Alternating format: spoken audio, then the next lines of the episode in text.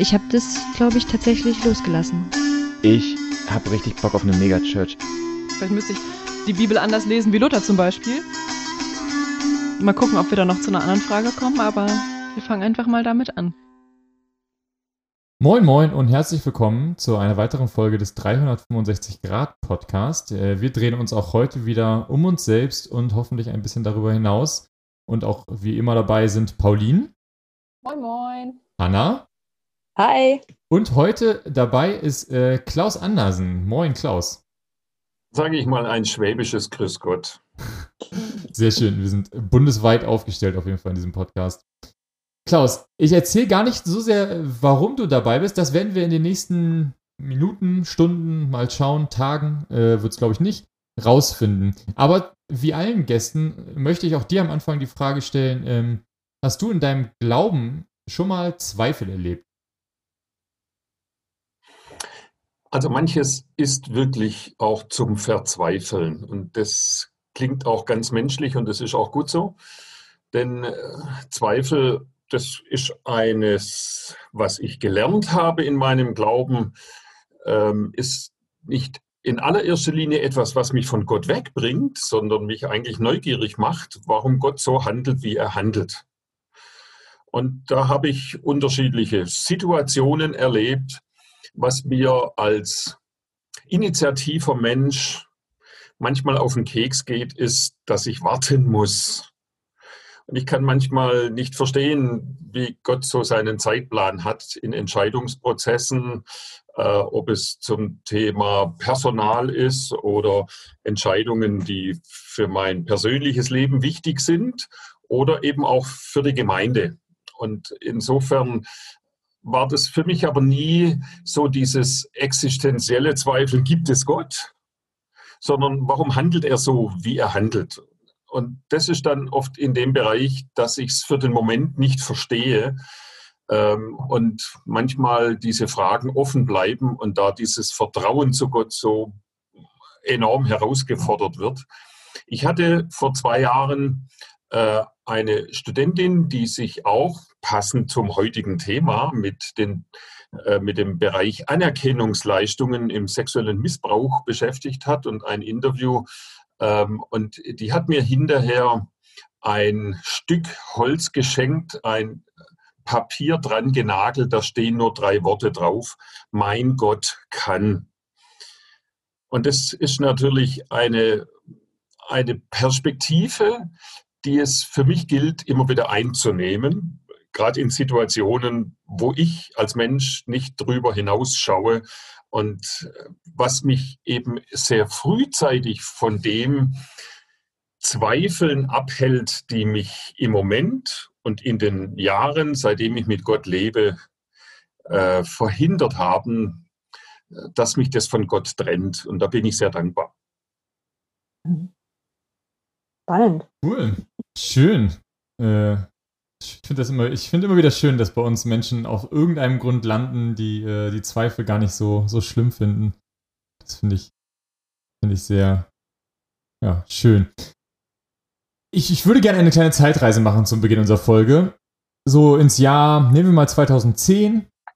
Ähm, und äh, vielleicht so in dein Leben reingehen, so in dein, dein Ehrenamt, was du da machst. Ähm, kannst du uns vielleicht beschreiben, welche, welche Rolle hast du in deiner Gemeinde so im Jahr 2010?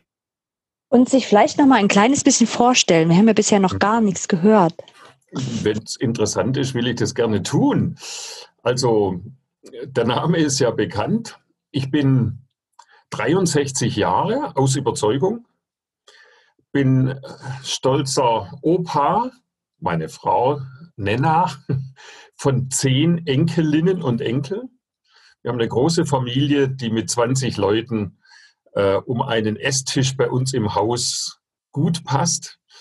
Noch. Und insofern ist das so mal dieser private Teil.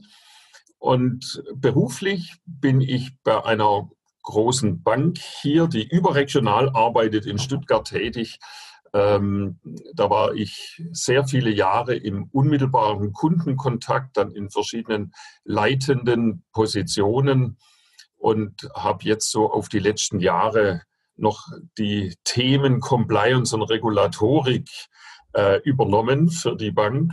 Das sagt vielleicht vielen gar nichts, aber das ist genau die Kehrseite der Medaille vom direkten Kundenkontakt. Ja, wie handeln wir glaubwürdig und natürlich nach allen aufsichtsrechtlichen Ordnungen hin, auch gegenüber den Kunden und im Umgang mit den Kunden, aber auch im Arbeiten untereinander. Ein ganz spannendes Thema.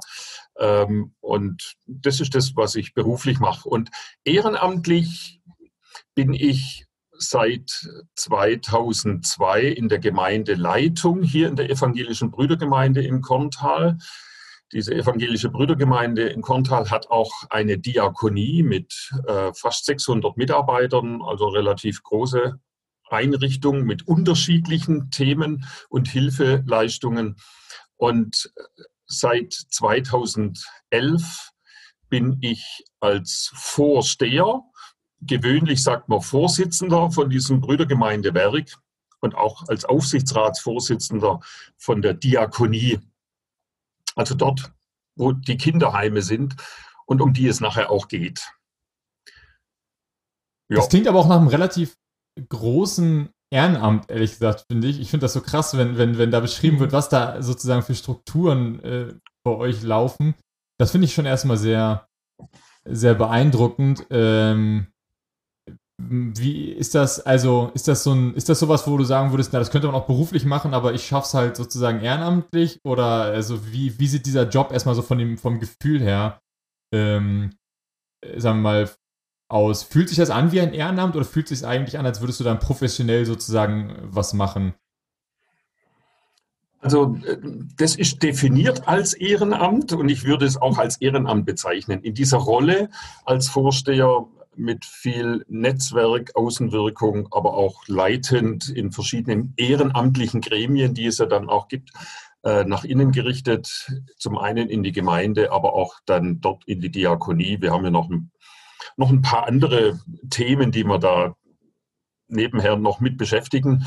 Aber ich glaube, es ist wirklich ein herausforderndes Ehrenamt. Ja, da gebe ich vollkommen recht. Und das sind auch schon einige Stunden in der Woche. Aber ich sage es mal so, das geht doch tatsächlich auch nur, wenn man äh, ein tolles Team sowohl in der Gemeinde als auch in der Diakonie mit hauptamtlichen Mitarbeitern hat, die sehr verantwortungsbewusst mit ihrer Aufgabe umgehen, ob jetzt im theologischen, gemeindeorientierten Bereich oder eben auch in der Geschäftsführung und mit den Einrichtungsleitern zusammen. Ähm, und nur dann ist das auch natürlich so zu bewältigen. Bei aller Assistierung, die da mit dabei ist, aber das macht sehr viel Freude. Ich kann nur sagen, jetzt so nach fast zehn Jahren, ähm, was ich in diesen zehn Jahren alles gelernt habe, auch in Organisation, ähm, in Kontakten zu leitenden Angestellten, aber auch im Netzwerk äh, in, in diesem Brüdergemeindewerk nach außen, ob äh, hin zu Politik, Kirche oder Kommune, also da bin ich der Beschenkte am Ende der Tage und ich habe da so viel entdeckt und meine Gottesbeziehung ist da so gewachsen in diesen auch sicherlich schwierigen Situationen. Aber das ist ein Ehrenamt und ich sehe es auch so. Und ich glaube, wenn jeder so seine Rollen in diesem Werk ähm, verantwortungsbewusst ausübt und das Zusammenspiel gelingt, dann macht es auch richtig Freude. Ich habe noch mal eine Frage zu dieser Struktur. Ich habe jetzt nur gehört, ähm, eine Gemeinde, Brüdergemeinde, glaube ich, mit D oder ohne D? Mit D. Und dann Diakonie und Kinderheime. Und ich kenne so, ich kenne Diakonie so, ich bin immer mal in der Diakonie Mitteldeutschland unterwegs und ich kenne Gemeinde, aber ich kenne das noch nicht zusammen. Kannst du da noch mal einen Satz sagen, wie inwiefern das von der Struktur her miteinander, also zueinander gehört? Ja, ähm, die evangelische Brüdergemeinde ist der alleinige Gesellschafter der Diakonie GM, GmbH, also eine gemeinnützige GmbH. Und innerhalb okay. der Diakonie haben wir Hilfebereiche wie Altenhilfe, Jugendhilfe, wir haben dort Kindergärten, wir haben dort einen Schulbauernhof, wo äh, Schulklassen kommen und ihr ähm, eine Woche Aufenthalt dort erleben, was Tiere sind und wie Ackerbau und Viehzucht funktioniert. Ähm, Und wir haben dort auch zwei Hilfeschulen mit dabei. Also insofern sehr viele Mhm. unterschiedliche Bereiche. Aber das ist, das ist dann nur der zweite Bereich. Der dritte Bereich, wir haben noch einen Gottlieb Wilhelm Hoffmann-Berg. Der Name rührt von unserem Gründer von vor 200 Jahren her. Und in diesem wirtschaftlichen Verein haben wir dann noch ein Landschloss, ein Hotel für Tagungen, Hochzeiten. Das ist jetzt gerade Werbeblock, also muss man mal reingehen, Korntal, Landschloss. Ähm, hatten bis vor kurzem dort in diesem wirtschaftlichen Verein auch eine Biogasanlage und einen Israel-Laden, also mit Produkten aus Israel, um Versöhnungswerke Deutschland, Israel, in Israel damit äh, zu fördern und zu unterstützen aus dem Überschuss, den wir aus dieser Arbeit haben. Also sehr vielschichtig. Ja, ich bin, also ich denke auch immer so, ich, ich hätte schon, also ich glaube, mich würde das schon selbst beruflich überfordern, äh, da irgendwie, da irgendwie einen Überblick zu bewahren. Also, aber du, du warst sozusagen, du warst jetzt ähm, da in diesem Job seit 2011 Vorsteher. Mm, Und ich glaube, 2014 ging es dann richtig los, wenn ich das richtig im Kopf habe, oder? Du meinst mit der Aufarbeitung Genau, unseres wann, das wäre jetzt die Frage gewesen, wann kam das erste Mal, äh, sagen wir mal, dieser Ja. Prozess, über den wir jetzt äh, reden werden, dieser Missbrauchsskandal, um das Wort sozusagen in der Form mal zu übernehmen aus den Medien, wann äh, kam da zum ersten Mal irgendwie ein, ein, ein Anklang? Wann war das erste Mal irgendwie was zu spüren davon? Oder wann kam der erste Kontakt zu euch? Vielleicht auch. Also 2013 bereits im Sommer. Hm. Ähm, und den Namen darf ich sicherlich nennen. Und wenn Detlef Zander dann mal zuhört und diesen Podcast abhört, er war der Erste, auch der Stärkste, auch Initiator für unseren Aufarbeitungs- und Aufklärungsprozess. Mit ihm bin ich bis heute noch persönlich im Kontakt. Und er hat ähm, damals uns mit einer ersten Klageschrift aufgezeigt, äh, was hier in den, in den Kinderheimen in Korntal der evangelischen Brüdergemeinde passiert ist von psychisch, physischer und sexualisierter Gewalt. Ähm, und wir waren da zuerst in einer juristischen Auseinandersetzung, ähm, die dann auch beendet worden ist ähm, weil sie natürlich aufgrund der Verjährung nicht zum Erfolg führen konnte. Ähm, und wir haben dann aber erlebt, äh, dass das, was in dieser Klageschrift drin war, im Mai 2014 über die Presse veröffentlicht worden ist durch die Betroffenen und betroffenen Gruppen, die sich schon bereits im Jahr 2013 in Korntal getroffen haben, sich auf unterschiedlichen in unterschiedlichen Gruppierungen dann auch äh, verbündet haben, um einfach der Brüdergemeinde gegenüber treten zu können, äh, auch geschlossen und mit einer entsprechenden Wirkung. Also muss man ehrlich so sagen, das hat uns damals schon äh, richtig ähm, intensiv, emotional beschäftigt. Das ist, wenn so etwas aufgedeckt wird, eine ganz schwierige, heikle, ähm, aber auch sehr konfrontative Situation. Und äh, wir sind mit den Betroffenen ins Gespräch gegangen und haben dann im Jahr 2014, im zweiten Halbjahr, nach einem Aufklärer gesucht.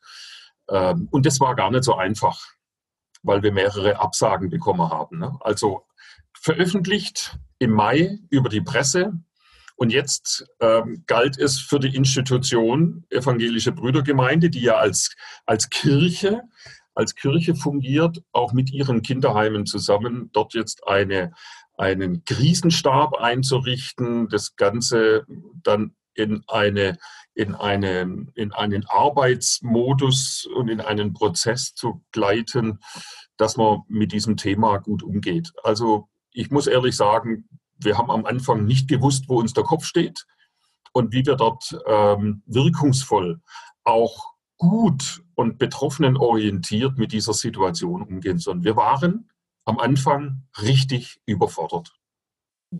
Das, ich hätte jetzt, meine erste Frage wäre jetzt auch gewesen, da gibt es ja dann diese Zeit von Sommer 2013, wo das erste Mal, also scheinbar sagen wir mal, in der vollen Breitseite, total überraschend sozusagen auf einmal vor dieser Klageschrift stand, wenn ich es richtig verstanden habe. Ähm, bis, sagen wir mal, dann der, der, die zweite sozusagen Konfrontation im, im Mai 2014 dann kam. Habt, und ich meine, als dann euch klar wurde, okay, oder vielleicht der erste Anwalt gesagt hat, naja, macht euch keine Sorgen um den Prozess, der hat eh keine Chance, ist dann schon irgendwann, sagen wir, im Herbst 2013 sowas gewesen wie, Moment mal, was war da eigentlich? Oder war das, oder was war sozusagen der interne Prozess, ganz unabhängig von diesem Prozess in diesem Dreivierteljahr von mhm. dieser Klageschrift bis zu diesem Moment, wo es an die Medien geht? Mhm. Oder von den Medien geht? Ich glaube, ich muss noch mal ein bisschen differenzieren. Äh, der erste Kontakt, der im Sommer 2013 zustande kam mit Detlef Zander, war ein sehr persönlicher Kontakt. Da war ich jetzt zum Beispiel als Vorsteher noch gar nicht involviert. Der ging über den Geschäftsführer von der Diakonie und auch unser Pfarrer.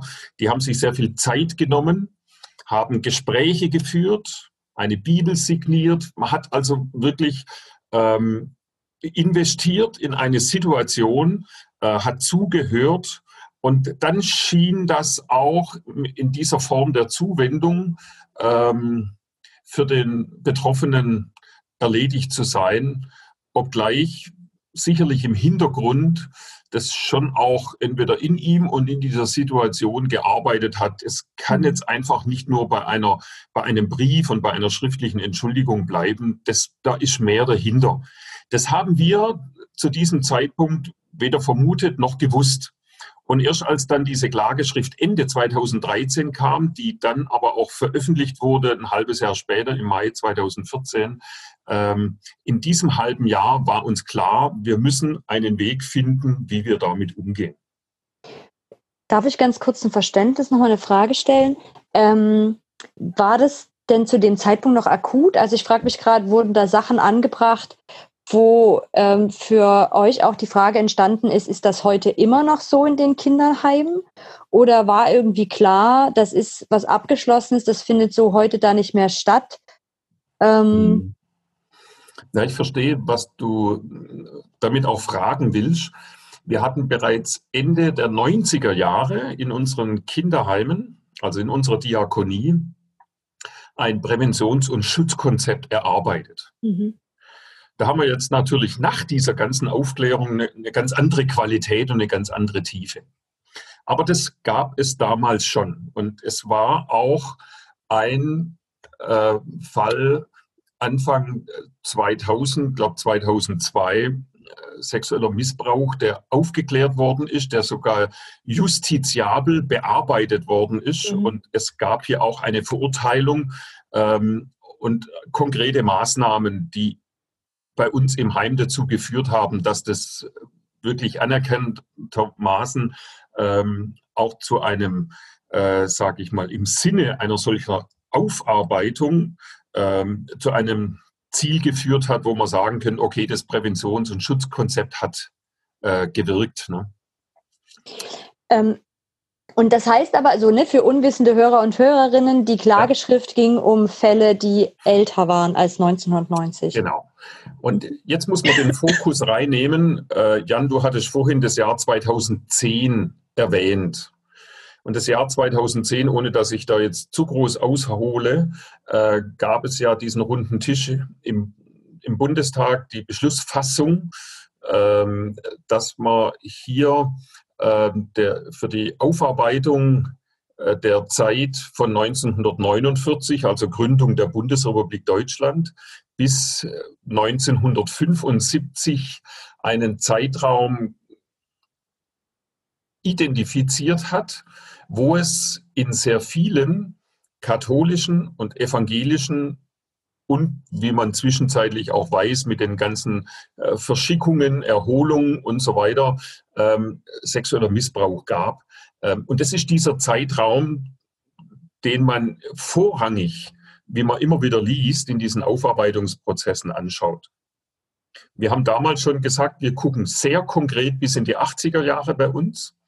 Und die Aufklärer, da kommen wir nachher noch sicherlich dazu, hatten bei uns alle offenen Türe und Schränke im ganzen Haus in der Verwaltung, äh, um zu untersuchen, ob heute noch irgendetwas offen ist, auch aktuell. Mhm. Aber es geht im Kern diese Aufarbeitungsprozesse immer um diesen Zeitraum bis in die Mitte der 70er Jahre, ähm, weil mhm. sich dort natürlich auch die ganze Heimerziehungsarbeit qualifiziert hat. Ähm, da gibt es das Karlsbader Memorandum Anfang der 70er Jahre, wo auch ganz klar über alle Verbände hinweg Beschlussfassungen getroffen worden sind, wie diese Heimarbeit äh, qualifiziert werden soll.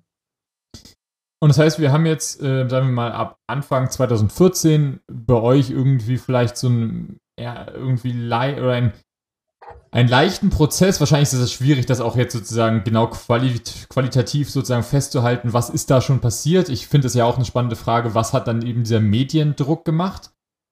Ähm, und dann ging es aber im Mai 2014 auf jeden Fall in die Zeitung und damit wahrscheinlich auch mit einer ganz anderen also der Dialog war wahrscheinlich ganz anderer. Du hast eben gesprochen, dass ihr da mit einer Person eben dann sehr konkret oder dann vielleicht auch mit einer kleinen Personengruppe sehr konkret persönlich geredet habt.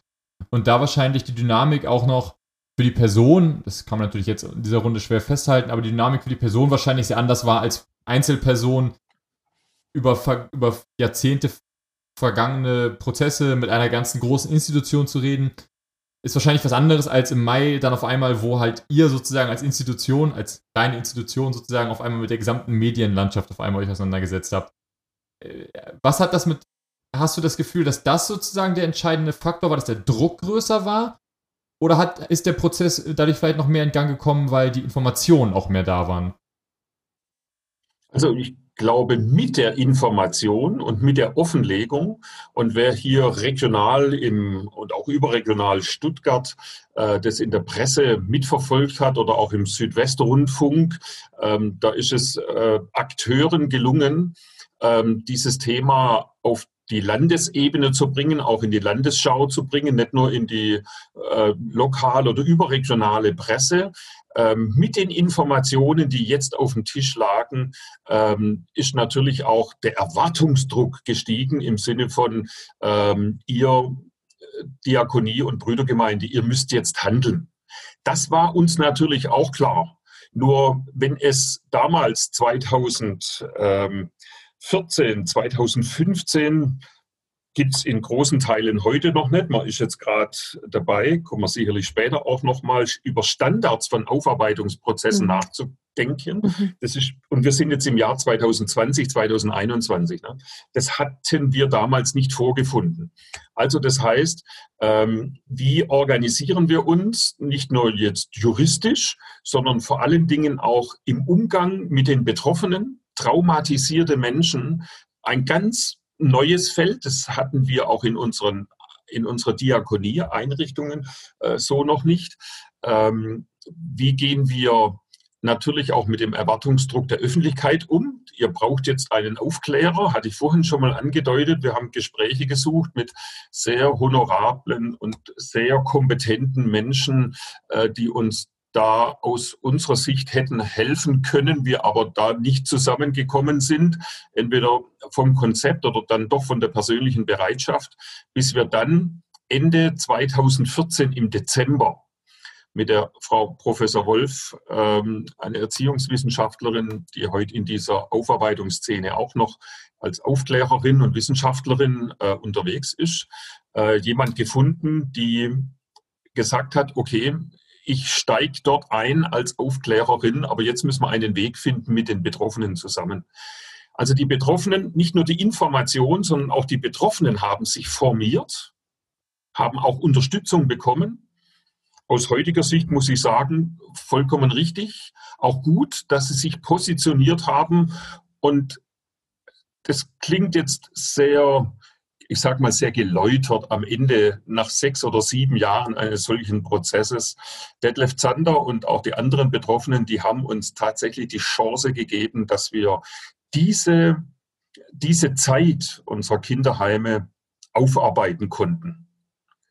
Denn wenn diese Impulse von außen nicht kommen, weil sich Menschen melden, wo etwas passiert ist, ähm, ist es sehr schwer, an so eine Aufarbeitung und Aufklärung einzusteigen. Ne? Mhm. Aber also ich schätze mal, also jetzt mal so ganz, ich bin jetzt mal ganz mutig und äußere die Vermutung, dass in der Zeit von sagen wir mal, wenn die, wenn die, wenn auf landesweiter Presseebene dann die Zeitung oder eure, eure Gemeinde da im Fokus geraten ist mit Missbrauchsvorwürfen, dass nicht die gesamte Gemeindeleitung gesagt hat, yes, das nehmen wir als Chance. Also ich schätze, oder? Ähm, wie war da die Reaktion? Also, oder wie, hab, wie, wie sah die erste Sitzung aus? Ähm, war als erstes erstmal, habt ihr zuerst den Aufklärer oder zuerst die PR-Agentur angerufen?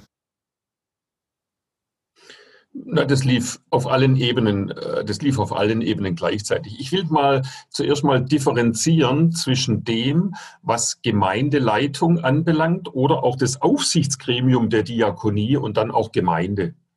Wir haben sehr früh ähm, im Jahr ähm, 2000, 2013, da waren wir äh, von der Leitung der Gemeinde und Leitung der Diakonie in einem Workshop und als der erste Brief dort ankam, das war noch 2013, mitten hinein in diese Situation, ähm, habe ich gesagt, und jetzt gründen wir eine Kommission zur Aufarbeitung von Missbrauchsfällen sexualisierter Gewalt.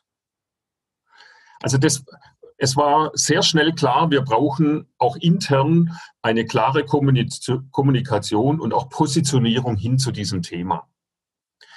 Ähm, diese Gremien, sowohl das Aufsichtsgremium als auch äh, die Gemeindeleitung, hat sich sehr früh in einer Stellungnahme hin, also nach innen, äh, in dieses Werk positioniert, dass wir gesagt haben, das werden wir aufarbeiten. Und jetzt haben wir kompetente Menschen gesucht, die uns da begleiten. Und da waren nicht nur Traumatologen mit dabei, da waren auch nicht nur äh, eine, eine Krisenkommunikatorin mit dabei, sondern da war natürlich auch die Fachkenntnis unseres diakonischen Werkes. Und da hatten wir eine Frau an unserer Seite, die uns eine sehr gute Ratgeberin war in dieser Phase und uns da unterstützt hat, äh, wo finden wir und wie finden wir mit welchem Profil und mit welcher Anforderung eine Person oder eine Personengruppe, äh, die uns diese Aufklärung übernimmt. Also das war kein Hintereinanderschalten. Wir waren in diesen vier, fünf Themenbereichen gleichzeitig unterwegs. Und das ist das, was ich auch rückblickend ähm, nicht nur anmahne, auch damals schon, sondern dass wir in Kirche und Diakonie Infrastrukturen brauchen, wo Einrichtungen und Verantwortliche in Einrichtungen, die mit so einem Thema konfrontiert werden, auch zurückgreifen können und gutes Backup haben ähm, und Ressourcen in Anspruch nehmen können, damit Aufarbeitung gelingt. Ähm, ich habe noch eine, eine Frage rein, die geht vielleicht noch mal einen ganz kurzen Moment von was weg. Ähm, wir sind gerade ja sehr auf der strukturellen Ebene. Wie, mhm. seid ihr damit umgegangen? Und das hatte gerade auch einen sehr positiven Klang. So, ne? Wir haben da eine Chance bekommen, das aufzuarbeiten.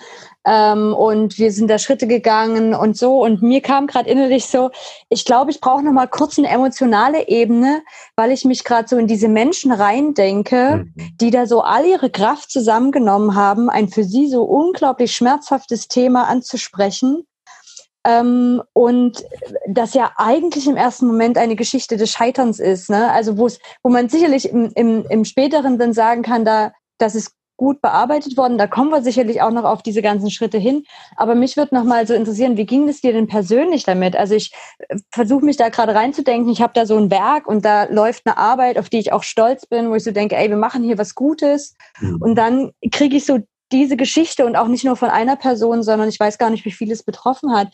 Wie ging es dir denn damit? Also gab es da so einen Moment von, nee, das will ich überhaupt nicht hören, das kann bei uns nicht passiert sein, über, oh Gott, wie schlimm, wenn das passiert ist? Oder was, was war da so dein, dein Weg damit? Also, äh, gute, gute Frage. Und das ist auch notwendig bei allem Organisieren und bei allem Unternehmen, äh, wie man da zur Lösung kom kommen kann. Ähm, wenn ich das ganz persönlich nochmal nehme, rückblickend 2013, 14 vor allen Dingen, ähm, mir persönlich hat es für die Arbeit, in der ich angetreten bin, da war ich ja erstmal seit zwei, drei Jahren als Vorsteher unterwegs, ich hatte ganz andere Pläne, äh, das hat mir mhm. regelrecht den Boden unter den Füßen weggezogen. Mit einer Situation konfrontiert zu werden, mit Inhalten, mit, äh, mit, einer, mit einer Klage. Und damals war das natürlich ein Skandal, ein Vorwurf, der sich jetzt, sage ich mal, inhaltlich noch nicht bestätigt hat, ohne mhm. jetzt auch den Betroffenen zu sagen, du lügst. Ne? Mhm. Äh, das ernst zu nehmen, mhm. ähm, zum einen mit so etwas konfrontiert zu werden für eine Institution, huch, was passiert da?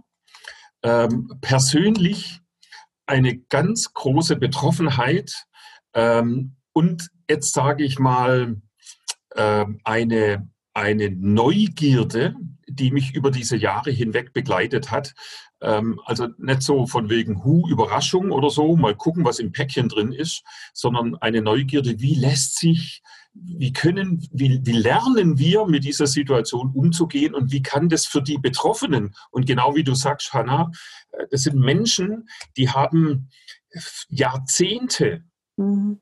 Jahrzehnte ja. mit diesem Leid leben müssen und wir wissen von Betroffenen, dass, dass man da erst über eine längere Zeit hinweg sprachfähig wird, überhaupt mit diesem Thema geschweige denn an die Öffentlichkeit zu ja. gehen, vor eine Kamera ja. zu treten, vor eine Presse zu treten und da dazu zu stehen, was dort passiert ist.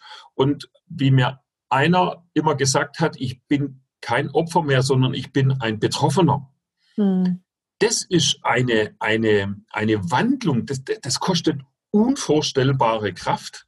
Ähm, ja. Und dann auch noch hinzustehen und zu sagen, hey, ihr seid schuld und jetzt macht was, mhm. äh, damit ich mit diesem Leid besser umgehen kann. Also mhm. das war etwas, wir mussten unvorstellbar schnell lernen, schnell lernen, mit dieser Situation umzugehen. Aber mhm. der Fokus war, und das mussten wir auch erst begreifen, der Fokus war jetzt nicht hoch, was passiert mit der Reputation unseres Unternehmens, sondern der Fokus war, wie geht es den Betroffenen damit und wie kommen wir dort in einem Aufarbeitungsprozess zu einer Aufklärung, die am Ende auch eine klare Entschuldigung hat. Mhm. Aber das war noch lange nicht die Zeit, mhm. an eine Entschuldigung zu denken. Ähm, und wenn du fragst, wie es mir persönlich ging, im Umgang mit den Medien, ich habe das persönlich auch lernen müssen wenn ich auch in meiner Aufgabe vorher schon auch Öffentlichkeit hatte oder auch im Beruf, das war jetzt nicht an sich das Problem, aber im Umgang äh, mit Presse, Funk und Fernsehen, ähm, also da waren Lernschritte mit dabei. Sehr früh im Jahr 2015 war der SWR bei uns auf dem Saalplatz. Das ist so vor unserer Kirche, zwischen Kirche und Gemeindezentrum. Ähm, und fünf Minuten vor dem Gottesdienst, da war bin ich nochmal rausgegangen, um zu sehen, was Sonntagmorgens, was, was geht da jetzt gerade nochmal ab? Und dann werde ich mit der Frage konfrontiert und das Mikrofon äh, vors Gesicht gehalten. Nur die eine Frage, gab es in der Diakonie und der Brüdergemeinde sexuellen Missbrauch? Und jetzt habe ich emotional für eine Antwort gefühlt eine halbe Stunde überlegt, mhm. was sage ich denn? Die rhetorische Pause war kürzer und ich habe nur geantwortet mit dem Wort Ja. Mhm. Ich wollte es weder beschönigen, erklären, mhm. noch differenzieren, eingrenzen oder irgendwie hinsortieren, sondern äh, wenn man heute diesen Videoclip anschauen würde, das war Januar, es war kalt und trotz alledem ähm, dieses Jahr, das haben mir die Betroffenen hinterher gesagt, hat mhm. diesen Aufarbeitungsprozess geöffnet, obwohl noch nichts geklärt war. Ja. Und ähm, das, sind, das sind so Momente, ähm, die nehmen einen persönlich unvorstellbar gefangen.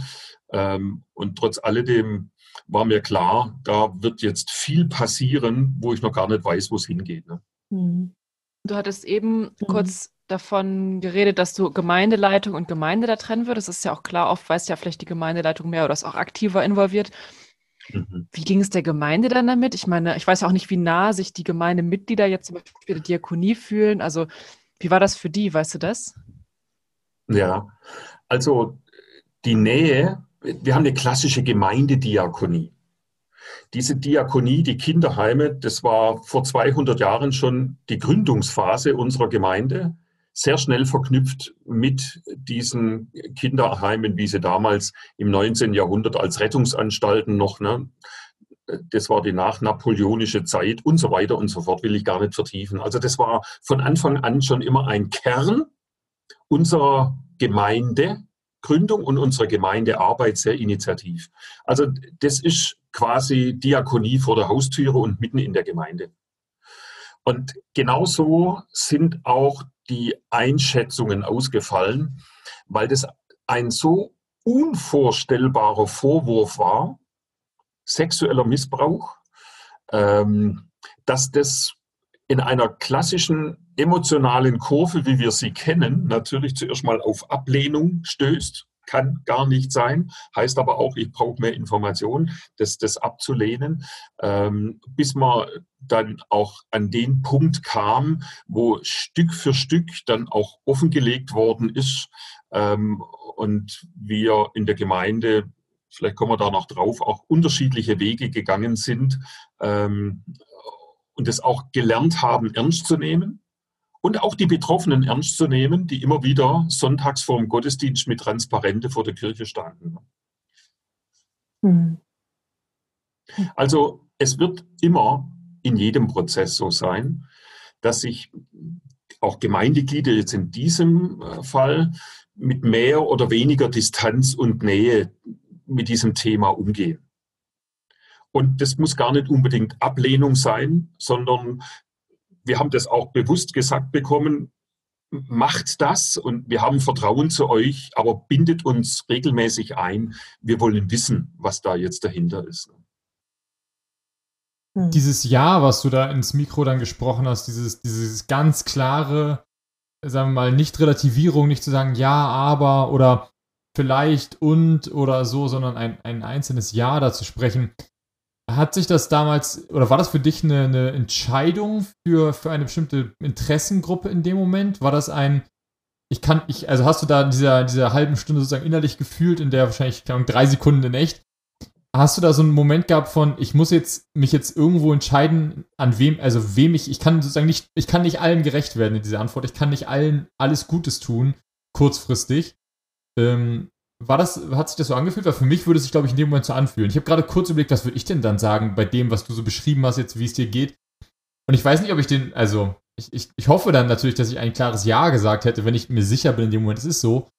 Ähm, aber wie, war das bei dir auch so, dass du da kurz ab, abwägen musstest? Dieses Ja hatte bei mir diese Motivation, das läuft ein Bruchteilen von Sekunden alles so im Kopf ab. Ähm, die, die, die Motivation, ich muss jetzt als Vorsteher Verantwortung übernehmen. Mhm.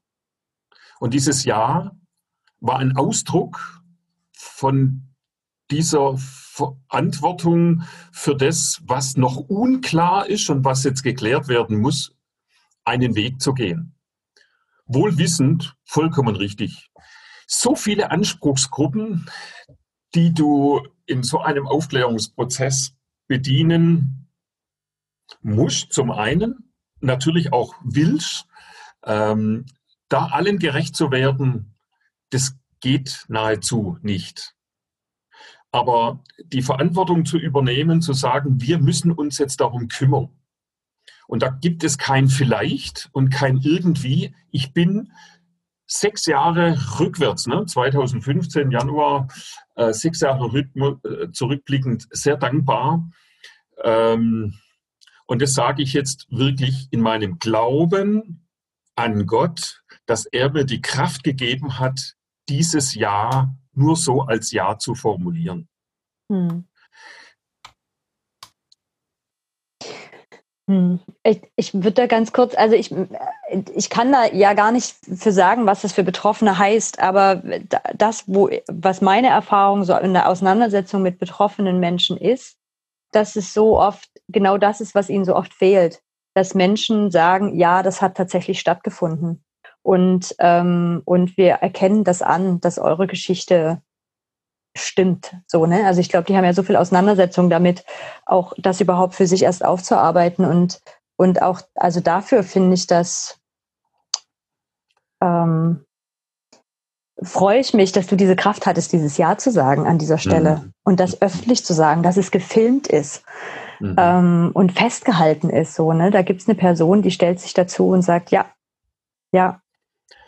Man muss schon noch mal einschränkend dazu sagen, ich wusste ja nicht, was 2018, das wissen wir jetzt im Nachhinein, im Juni, als der Aufklärungsbericht aufgelegt worden ist, mhm. ähm, dieses Jahr war auch nicht im juristischen Sinne, jeder, der jetzt irgendetwas sagt zu diesem Aufarbeitungsprozess, hat recht. Sondern dieses Ja, was auf der einen Seite die Übernahme von Verantwortung bedeutet, auf der anderen Seite, wir nehmen das jetzt ernst, was hier auf dem Tisch liegt. Und wir mhm. haben in der Folge äh, mit der Frau Professor Wolf, die Aufklärerin, auch vier sehr konkrete äh, Ziele formuliert, wo wir gesagt haben, ähm, wir wollen, dass alles auf den Tisch kommt. Es muss aufgeklärt werden. Wir wollen, dass alles auf den Tisch kommt. Wir wollen, dass wir eine unabhängige Aufklärung durchführen. Also nicht ähm, jetzt mit internen Bordmitteln und mit befreundeten Anwälten oder mhm. mit, mit Kirche oder irgendwie, sondern unabhängig. Die Frau Wolf, die kannte ich bis zum Dezember überhaupt nicht. Also war für mich eine Blackbox.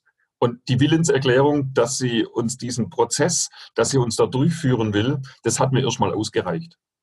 Mhm. Wir haben als drittes auch gesagt, wir wollen das Leid anerkennen, auch finanziell wir wussten überhaupt noch nicht, welche Mittel da notwendig sind. Das heißt, dann eben auch anerkennen mit dem, was uns möglich ist. Und das mhm. vierte war das Versprechen den Betroffenen gegenüber. Wir werden nicht nur schöne, äh, wir, Quatsch, wir werden uns nicht nur Zeit nehmen, um ins Gespräch zu gehen, sondern wir werden diesen Aufklärungsprozess auch dokumentieren. Es wird am Ende einen Aufklärungsbericht geben, ich habe den hier, ich habe den hier liegen. Ähm, der hat irgendwo um die 400 Seiten, mhm. der dann im, Jan äh, im Juni 2018 veröffentlicht worden ist.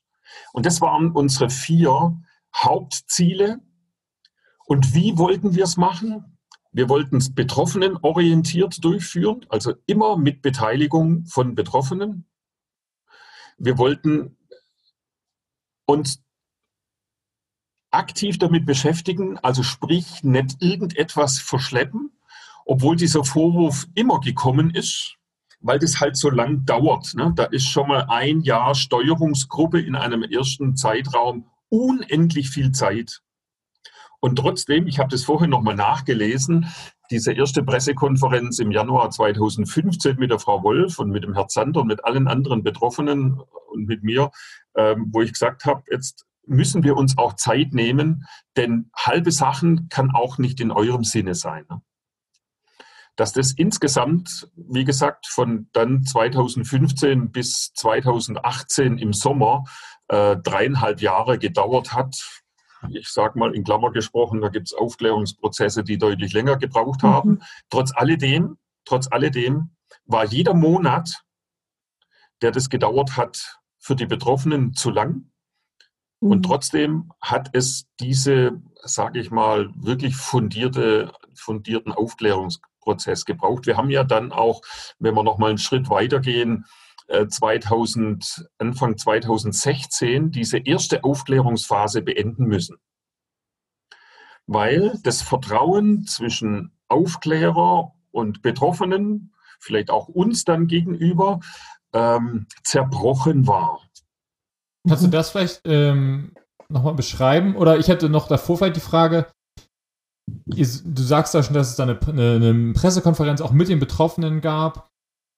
Wie sah dieser Kontakt mit den Betroffenen aus? Sind die, sind die in dem Moment, also sind die dann, haben die gesagt, oh danke, dass ihr das jetzt macht, schön von euch? Oder oder wie, wie, wie war die Dynamik mit den Betroffenen? Wie, wie ist da, wie sitzt man da zusammen und redet ähm, sozusagen, wer führt denn das wer, wer führt das Wort bei so einem Gespräch an so einem Tisch? Ähm, sitzt ihr da und sagt, wir hätten da mal ein paar Sachen vorbereitet für euch? Oder sitzen die da und sagen, wir hätten da ein paar Forderungen? Oder wie ist da so eine Dynamik? Wenn es gut gelingt, was aber eine enorme Herausforderung ist für Moderatoren, Mediatoren, Aufklärer, Aufklärerinnen, äh, das zu steuern. Ähm, wir sind und wir waren auch von Anfang an nicht in der Rolle, dass wir gesagt haben, jetzt haben wir mal einen Plan und das machen wir so. Das funktioniert nicht. Das funktioniert auch mit Betroffenen nicht, die eine, ein klares Bild ein klares schmerzliches Bild von ihrem Erlebten haben, die lassen das auch gar nicht zu. Und wenn ich mich da auf die Seite der Betroffenen setze, dann muss ich sagen, das ist auch richtig so. Nur umgekehrt muss auch die Institution gehört werden im Sinne, was haben wir an Informationen, an Möglichkeiten und wie können wir gemeinsam diesen Prozess steuern lassen steuern lassen. Diese Steuerungsgruppe war unter der Leitung von der Frau Professor Wolf oder dann auch in der zweiten Runde von einer Frau Professor Rohr, die da zuerst als Mediatorin gearbeitet hat und dann auch diese ganzen Gruppen zusammengeführt hat. Also die Forderungen und die Erwartungen, die kommen in einer Direktheit. Ähm, das hat nichts mehr, nichts damit zu tun, dass ich das vielleicht auch gewohnt war, mit Kunden, mit Geschäftspartnern irgendetwas auszuhandeln. Das ist eine ganz andere emotionale Situation.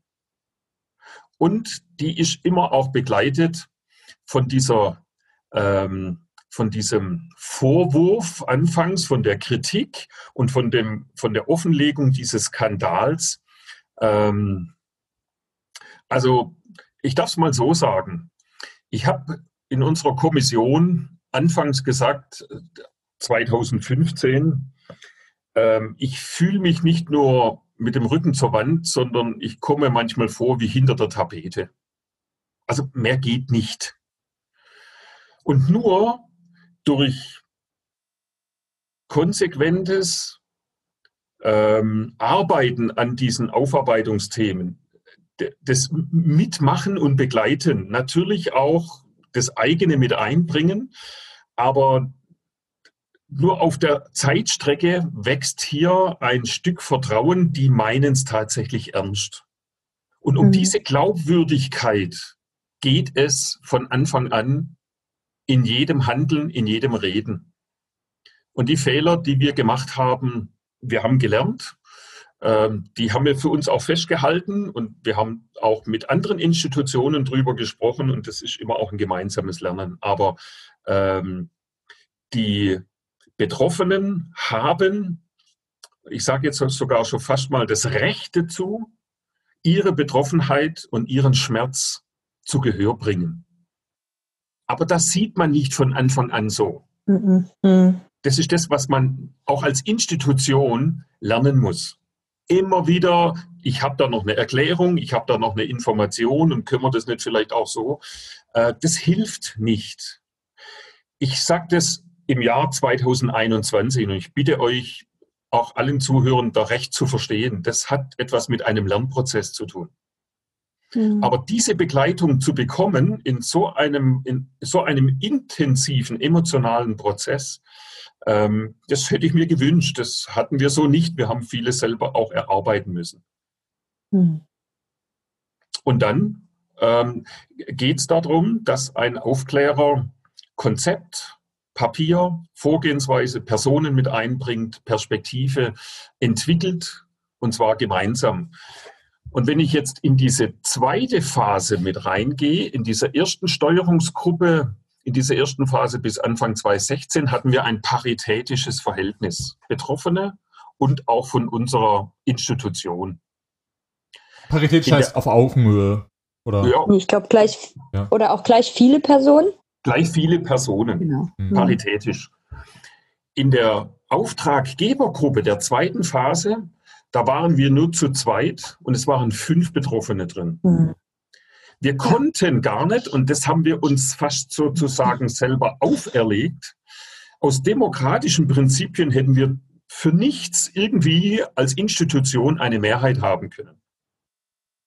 Mhm. Und es ist uns auch jetzt im Nachhinein nochmal bestätigt und wichtig zugleich, ähm, dass das auch eine wichtige Rolle war, den Betroffenen gegenüber zu signalisieren, hier geht es nicht um Macht, mhm. die wir damals hatten und ausgeübt haben, sondern mhm. es geht um Einordnung. Es geht auch nicht um Unterordnung, aber es geht um Einordnung in einen Prozess, der nicht von Mehrheiten, sondern von, von Ernst nehmen, äh, von aufarbeiten wollen, äh, von Möglichkeiten aufzeigen und auch gemeinsam etwas erarbeiten geprägt ist. Das ist das Besondere daran.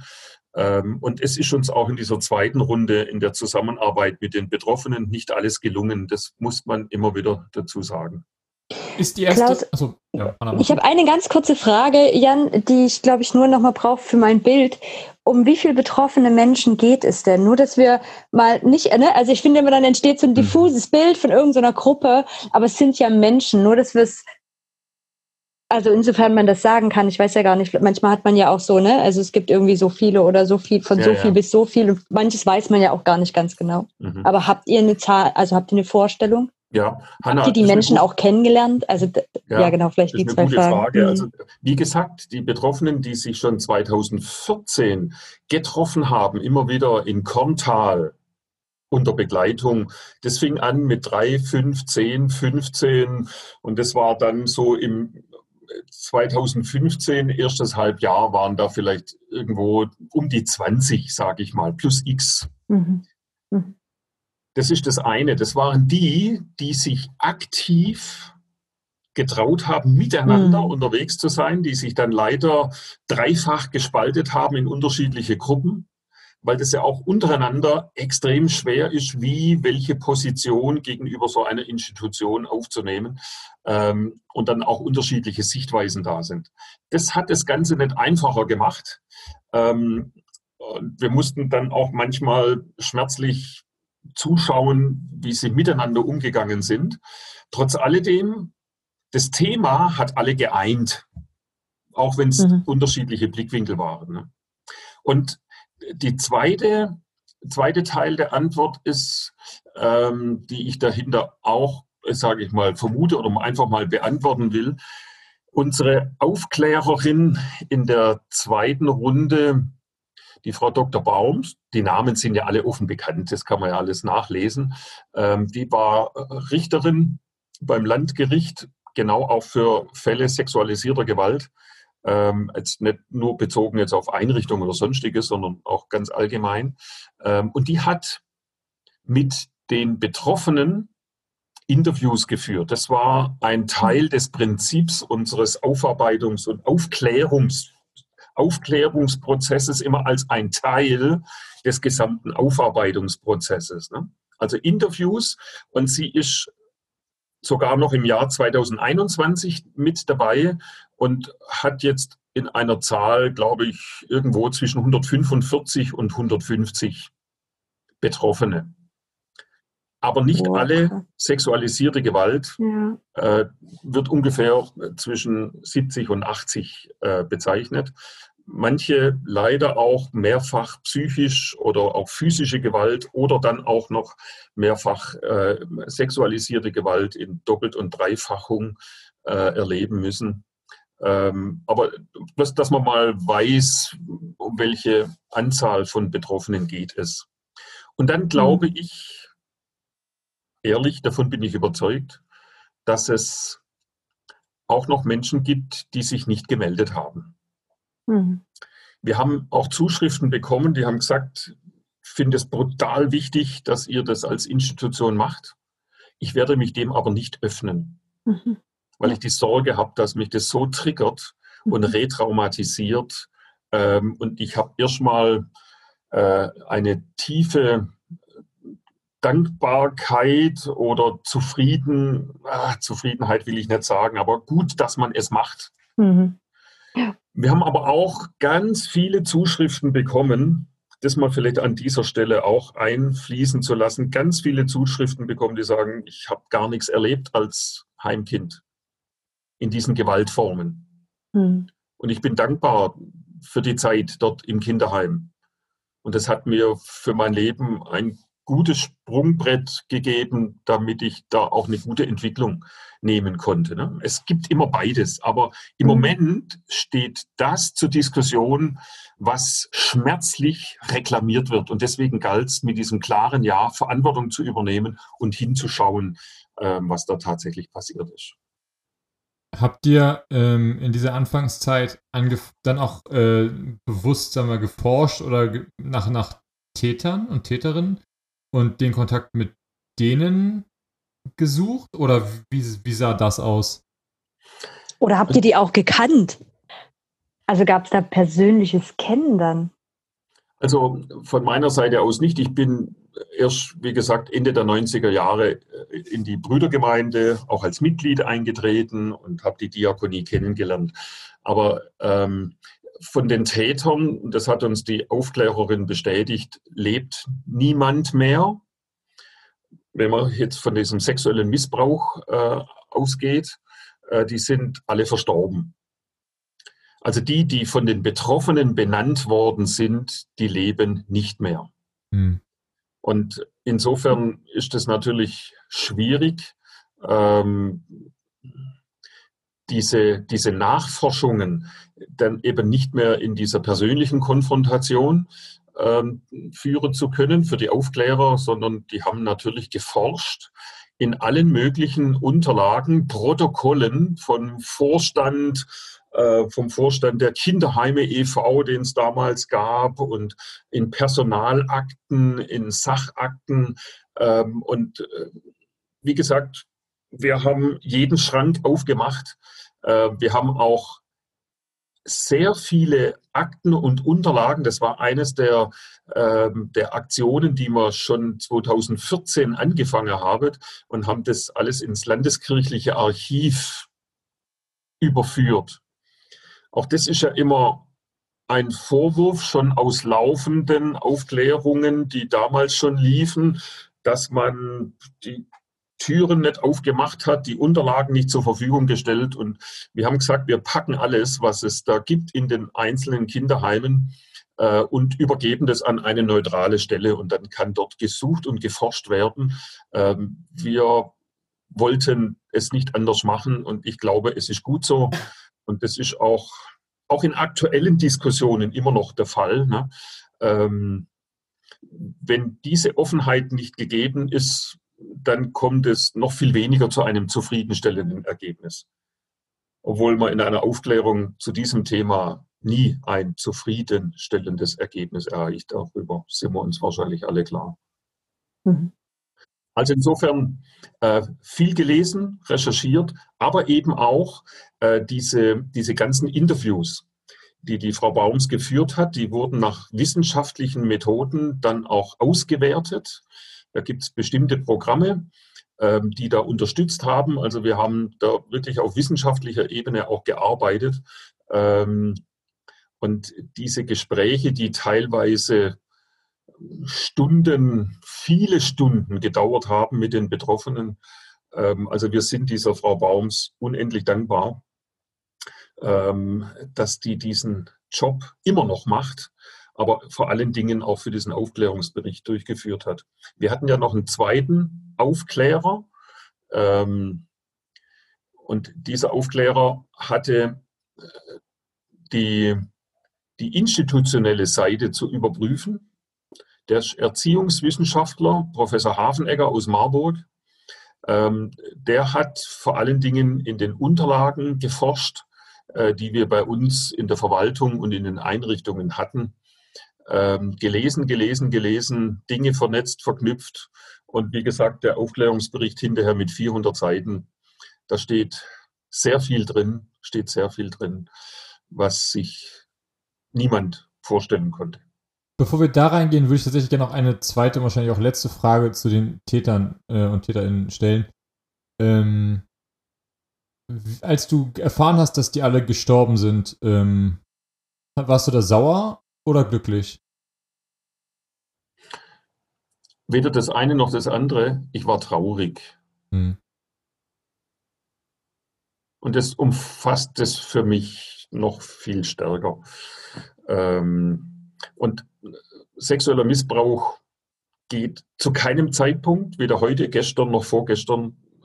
Ähm, und dass die Rahmenbedingungen damals offensichtlich vorhanden waren, ähm, dass das in dieser Art und Weise verletzend und missbräuchlich umgesetzt werden konnte, das ist für mich unvorstellbar. Ähm, aber das, das macht mich traurig und ich glaube, das ist das einzigste Wort, was ich da ehrlich auch verwenden mag.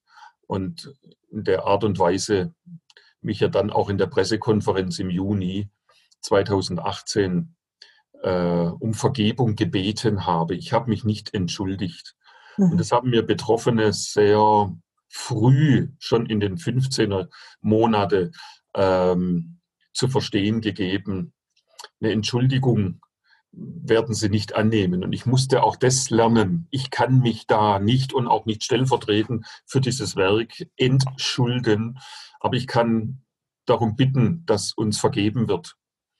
Und nach dieser Pressekonferenz sind, wenn ich das jetzt hier so einfließen lasse, immer auch in der persönlichen Betroffenheit erzählen kann, sind zwei Betroffene auf mich zugegangen hinterher und haben gesagt, Herr Andersen, ich kann Ihnen nicht vergeben.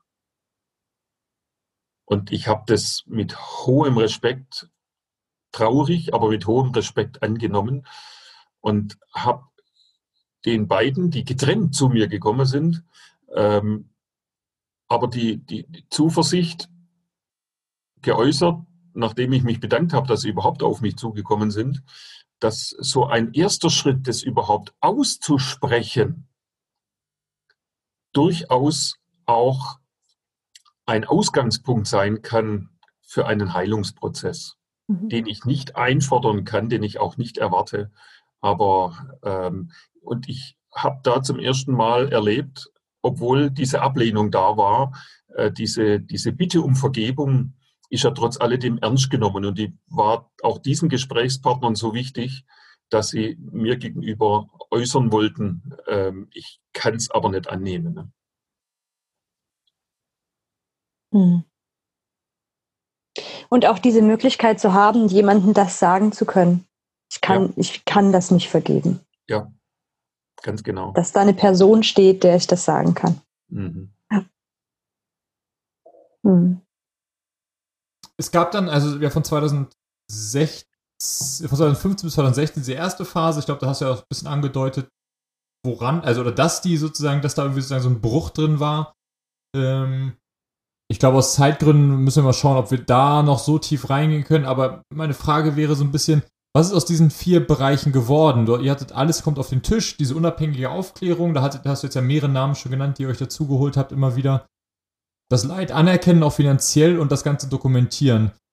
Lass uns die doch mal von Anfang bis von, die, von der, Reihenfolge, der Reihenfolge durchgehen und gucken, äh, wie sah das, was bedeutet das praktisch? Also alles kommt auf den Tisch. Ist das eben die Sachen einfach nur zugänglich machen und sagen, hier Externe, ihr dürft da alle reingucken? Oder was heißt, alles kommt auf den Tisch? Also danke, ja. Dieses alles umschreibt, wenn ich so drüber nachdenke, auf diese Frage hin, ja auch nicht nur äh, jetzt diese Inhalte, die dann ausgewertet worden sind und auch wissenschaftlich festgehalten worden sind im Aufklärungsbericht. Alles auf dem Tisch hat für mich auch etwas damit zu tun, dass auch die Emotionen raus müssen. Dass auch das, was uns vorgehalten wird, wirklich in dieser ähm, in dieser, was die Menschen damals erlebt haben, das kann man ja in diesem Aufklärungsbericht nur vielleicht nachlesen, aber nie nachempfinden. Also das Wissen um etwas, aber auch das Erleben, was das mit Menschen gemacht hat, das muss auch auf den Tisch. Und das muss man aushalten, das muss man zulassen und das muss man auch wollen. Und das ist uns sicherlich auch nicht in jedem zu jeder Phase und zu jedem Zeitpunkt gelungen. Aber das ist für mich neben, den, neben der inhaltlichen Aufklärung auch diese, dieses emotionale Aufarbeiten, das halte ich für so unvorstellbar wichtig, dem Raum zu geben. Ne?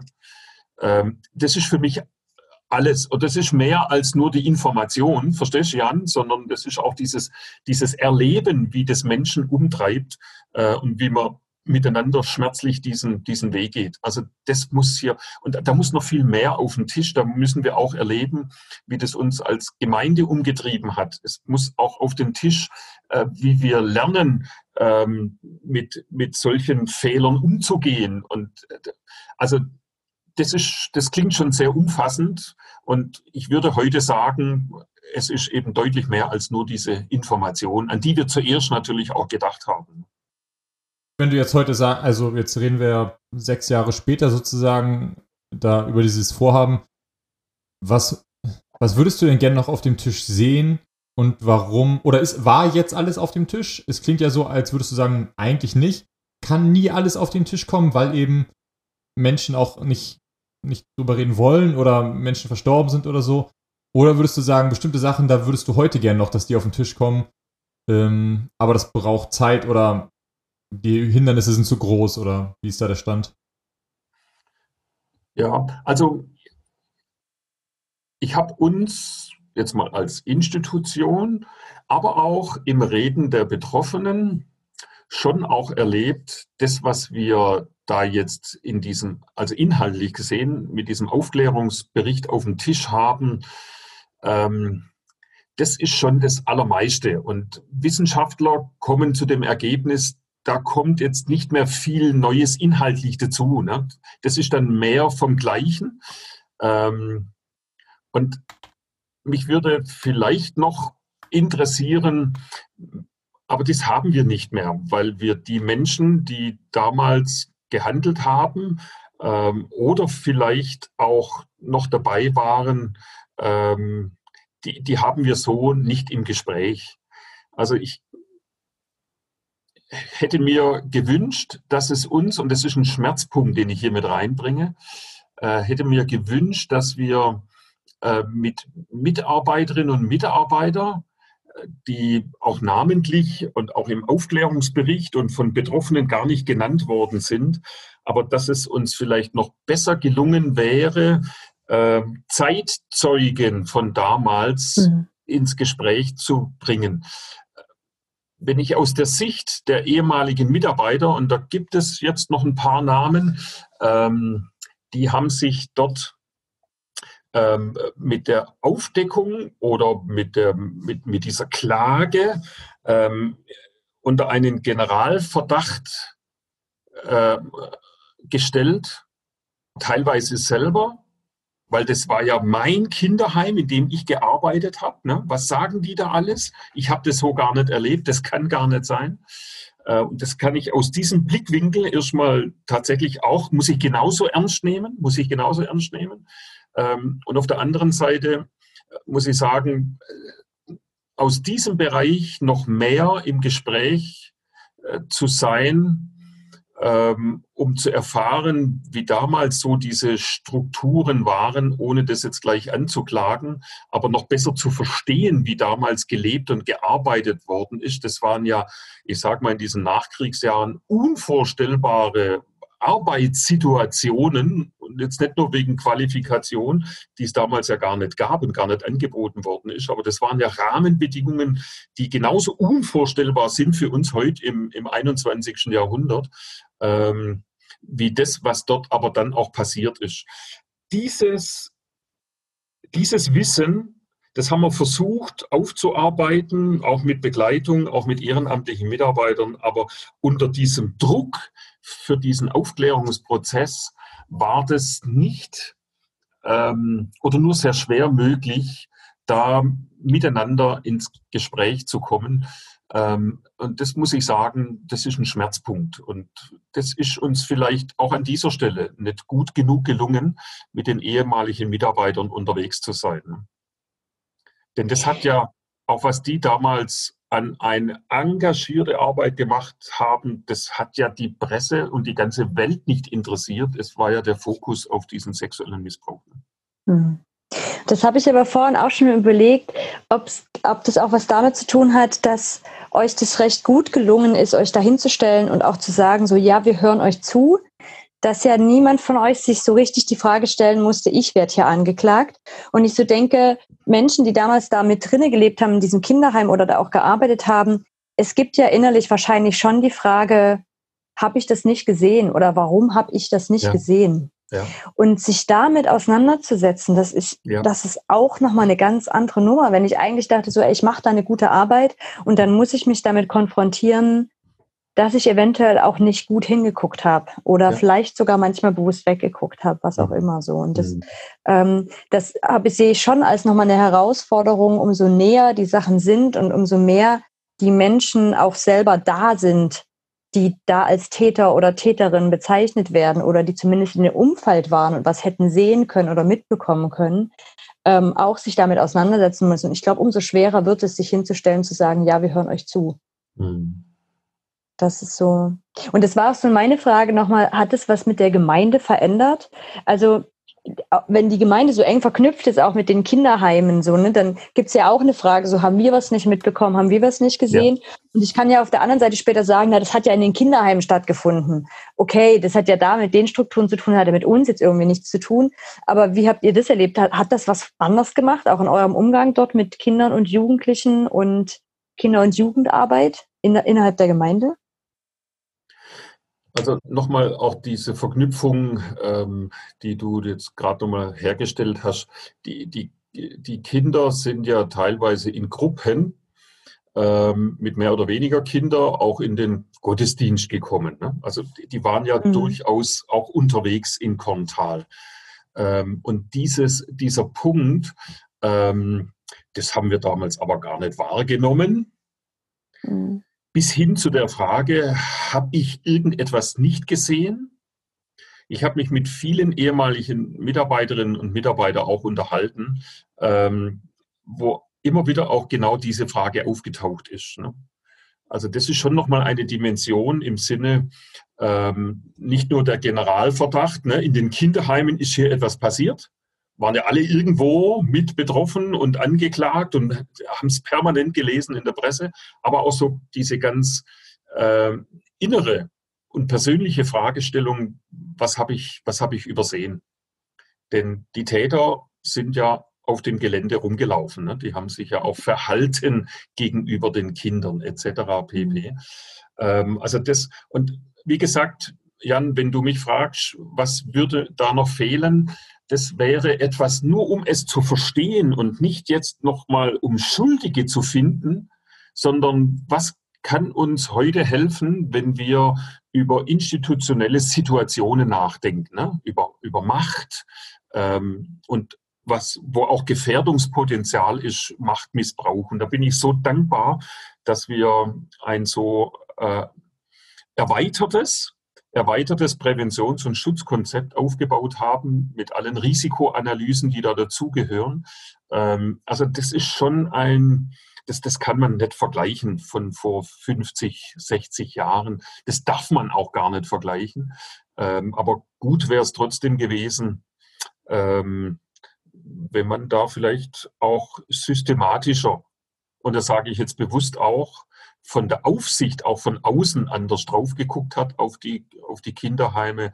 Unser Sozialminister, der Herr Lucha, da war ich im alten Schloss mit dabei, der sich dazu bekannt hat, das war im Jahr 2017 im Herbst, äh, wo er gesagt hat, auch die Aufsicht, also heute KVJS und wie auch immer diese Institutionen heißen, aber die Aufsicht damals war nicht präsent in den Kinderheimen und hat nach solchen Situationen ähm, nicht geguckt. Und das glaube ich, äh, so einen Fehler einzugestehen und hat sich auch entschuldigt bei den Betroffenen, ähm, dass der Staat nicht in dem Maße agiert hat, wie es vielleicht erforderlich gewesen wäre. Ne? Also das mal nur als Randbemerkung, das fand ich sehr, sehr beachtlich. Aber was es auch mit der Gemeinde äh, gemacht hat, ja, wir haben auch bei uns in der Gemeinde ähm, äh, dieses Präventions- und Schutzkonzept mhm. ausgebaut. Wir machen Schulungen mit den Mitarbeitern. Ähm, wir haben Papiere. Wir haben ein tolles Begleitheft. Wir haben Ansprechpersonen und haben Telefonnummern und haben das auch organisiert. Ähm, und dieses Bewusstsein muss man aber ähm, permanent auch wach halten, ohne mhm. dass man jetzt da immer in großen Aktionismus drin ist. Aber wir brauchen auch in unserer Gemeinde einen Schutzraum für Kinder. Und das ist uns ganz, ganz arg wichtig. Und wer sich fragt, wie das aussehen kann, der kann gerne nochmal in unsere letzte veröffentlichte Folge reinhören, wo wir genau intensiv auch genau nochmal auf dieses Schutzkonzept eingehen, für alle, ja, ja. die jetzt hören und sagen, das würden wir auch gerne so in der Form machen. Mhm. Das zweite Ziel war ja die unabhängige Aufklärung. Ähm, ist die durch? Seid ihr sozusagen, ist das irgendwann mal wieder zurück übergeben worden und ihr habt gesagt, ab jetzt, wir haben sozusagen den unabhängigen Teil, haben wir fertig. Der hat getan, was er tun konnte. Oder ähm, wie läuft, also wie, wie ist der Prozess da? Seid ihr, also ist das gelungen? Habt ihr, seid, ist das, ist das am Ende etwas, wo du sagen würdest, das haben wir geschafft? Ich glaube, das haben wir miteinander geschafft. Ähm, die, die erste Phase mit der unabhängigen Aufklärung hat, wie gesagt, aus Vertrauensbruch dann nicht mehr funktioniert. Dann haben wir eine zweite, also wir hatten immer Personen, die wir als äh, evangelische Brüdergemeinde oder Diakonie persönlich vorher nie kannten, die auch nicht im kirchlichen Kontext arbeiten, sondern eben, wie gesagt, Wissenschaftler oder hier die Richterin am Landgericht oder Amtsgericht. Ähm, das, war, das waren unabhängige Personen. Auch in unserer Vergabekommission also wenn ich nochmal ganz kurz, und jetzt kommt es ja, die Fragestellung zielt ja darauf hin ab. Die Konstruktion war ja so, dass wir die Frau Professor Rohr als Mediatorin nach dem ersten Bruch gebeten haben. Das ist ein, ein Name, der uns aus Berlin zugetragen worden ist, muss jetzt weiter nicht konkretisieren. Eine sehr kompetente Frau, was Mediation anbelangt, hatte auch da ihren, ihren Lehrstuhl. Und ähm, hat uns da begleitet. Der Auftrag war, alle betroffenen Gruppen und uns auch als Institution wieder an einen Tisch zu bringen. Das ist dann auch gelungen, bevor es dann wieder abgebröckelt ist, aber ein großer Kern ist dabei geblieben. Unabhängig. Die hatte einen Begleiter, also die haben das in einem Co-Verhältnis äh, miteinander moderiert und durchgeführt. Auch das ist wichtig. Zwei Personen unabhängig, die hier diesen Aufarbeitungsprozess gesteuert haben. Das war vielleicht der Fehler in der ersten Runde. Da war die Frau Professor Wolf alleine. War gut. Dann hatten wir die Aufklärer, also den Professor Hafenegger für die institutionelle Aufarbeitung und die Frau Dr. Baums als Richterin für die Interviews, auch unabhängig uns unbekannte Menschen. Und die Frau Dr. Baums hat dann wiederum, und das kommt jetzt mit dazu, dass wir diese unabhängige Personen über unsere Auftraggebergruppe, wo ja unsere Betroffenen beteiligt waren, abgestimmt haben und ausgesucht haben. Das sind natürlich auch Vorschläge von den Betroffenen gekommen, die haben sich dann auch nicht durchgesetzt. Und also das war schon ein, ein sehr, sehr, sehr anspruchsvolles Suchen nach Menschen, die uns dort unterstützen. Aber die Vergabekommission, also mit unterschiedlichen ähm, Disziplinen, Kompetenzen ausgestattet, mit denen haben wir so gut wie gar nichts zu tun gehabt, im Sinne von unabhängig. Wir haben auch nie ein Ergebnis bekommen aus, diesen, aus dieser Vergabekommission im Sinne von, ähm, Betroffener A kriegt so viel und Betroffener B kriegt so viel. Das ist alles ohne uns gelaufen, notwendigerweise. Und als es dann darum ging, die Gelder zu überweisen, sind wir nochmal immer wieder unter dieser Unabhängigkeit auf die Idee gekommen, war ich sehr dankbar, dass wir gesagt haben, nee, äh, Frau Dr. Baums, du kriegst das ganze Geld am Stück und du musst es verteilen. Mhm. Also da haben wir keine Unmittelbarkeit im Kontakt zu den Betroffenen gehabt und auch in, in all diesen Prozessen.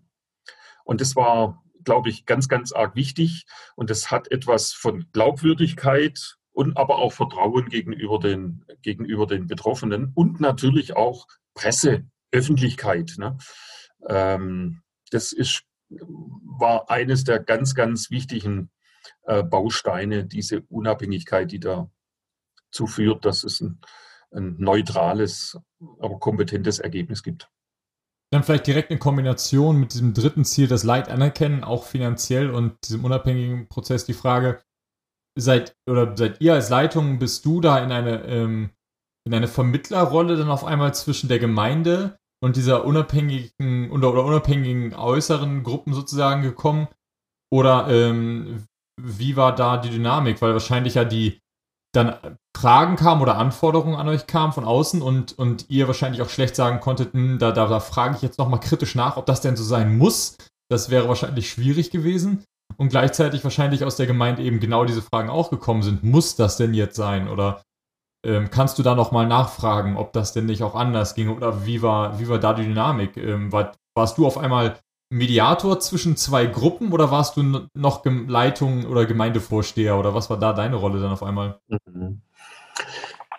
Ähm, also dadurch, das hatte ich vorhin schon mal beschrieben, dass wir in den Gremien sehr früh einen sehr umfassenden Auftrag an die handelnden Personen gegeben haben, also auch zu uns rein in die Kommission. Wir haben nie unabhängig gehandelt.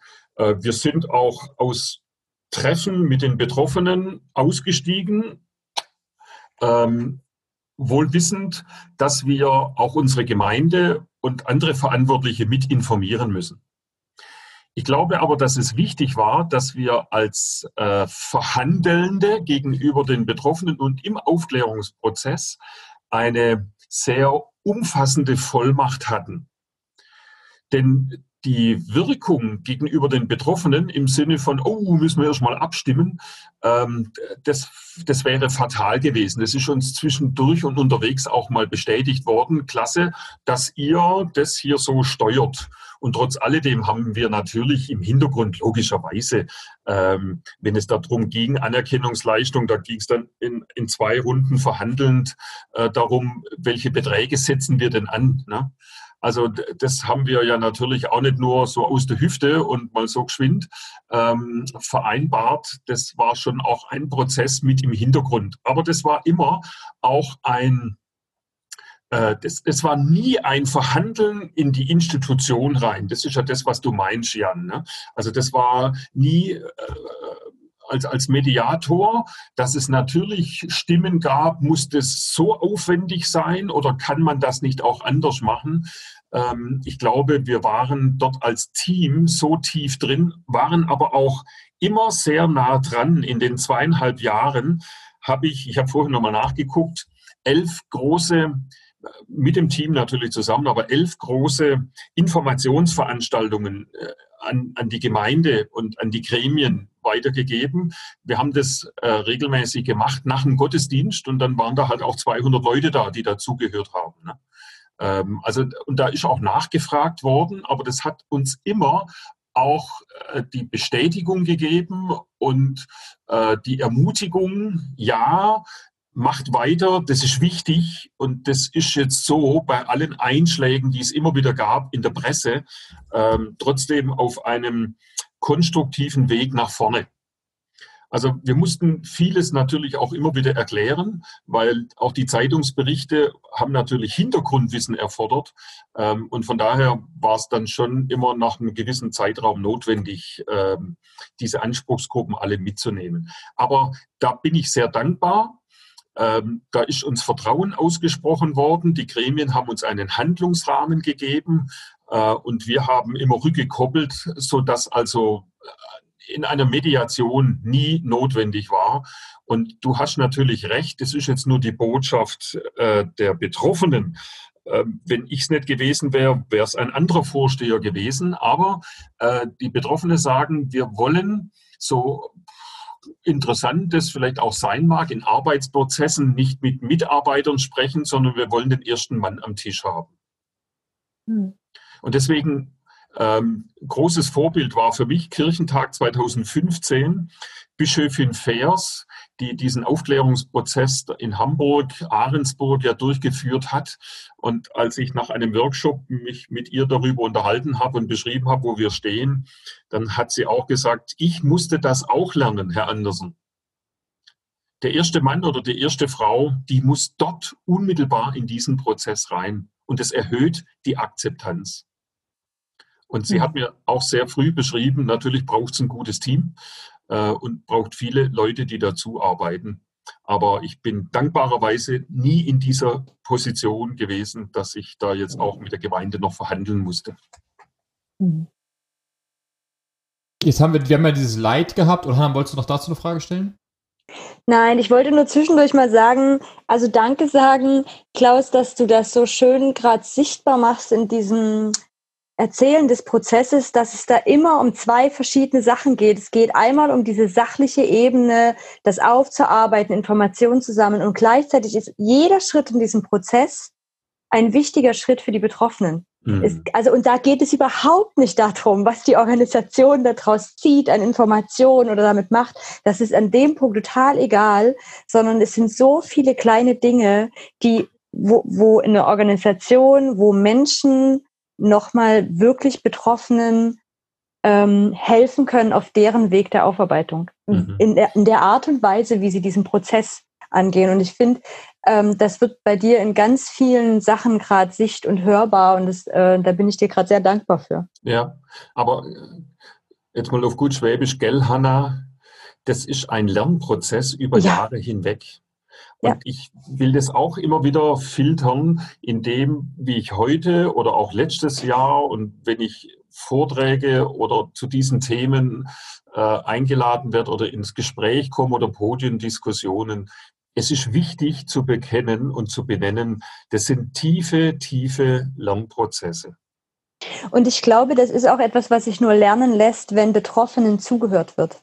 Ja. Also wenn, wo ich wirklich in eine Demut gehen muss, aus meinem Wissen über Organisation und über Aufarbeitungssachen und über sachliche Prozesse mal beiseite zu legen und zu sagen, ich muss kurz diesen, ich muss diesen Menschen zuhören, ja. was es da gerade braucht. Und das klingt aber für mich so, also natürlich ist es nichts, was, was man irgendwie einfach so kann, es sei denn, man ist selbst betroffen und hat das vielleicht selber erlebt, dann kann man da mhm. wahrscheinlich sogar noch schneller einsteigen. Mhm. Ähm, aber was man lernen muss, aber ich finde es gerade für die ZuhörerInnen ähm, und auch für uns, so, um, um das nochmal zu verstehen, sehr wertvoll, das so zu hören, mhm. ähm, als einen, einen ganz wichtigen Teil in Aufarbeitungsprozessen. Was wir erkannt und gelernt haben, und da stehe ich klar dazu, ähm, das war ja, das ist in Aufarbeitungsprozessen immer der Vorwurf. Eine Institution eine Institution schützt sich gegen alle möglichen mhm. Vorwürfe, wird viel mhm. unternehmen, ähm, um das vielleicht in ein anderes Licht zu stellen oder, oder, oder. Meine klare Position ist, Institutionen müssen nicht geschützt werden, sondern sie müssen gestärkt werden zur Aufarbeitung. Mhm. Ja, danke. Mhm. Das ist auch ein Punkt. Ähm, wir haben, wenn ich so mal noch ein bisschen ans Ende jetzt nicht unseres Gesprächs, wir können uns noch eine ganze Nacht noch unterhalten. Wir haben ja noch Punkt 3 und 4, oder Jan? Ja, du hast die ich bin noch mitten in Punkt 3, aber das ist. Ja, ja.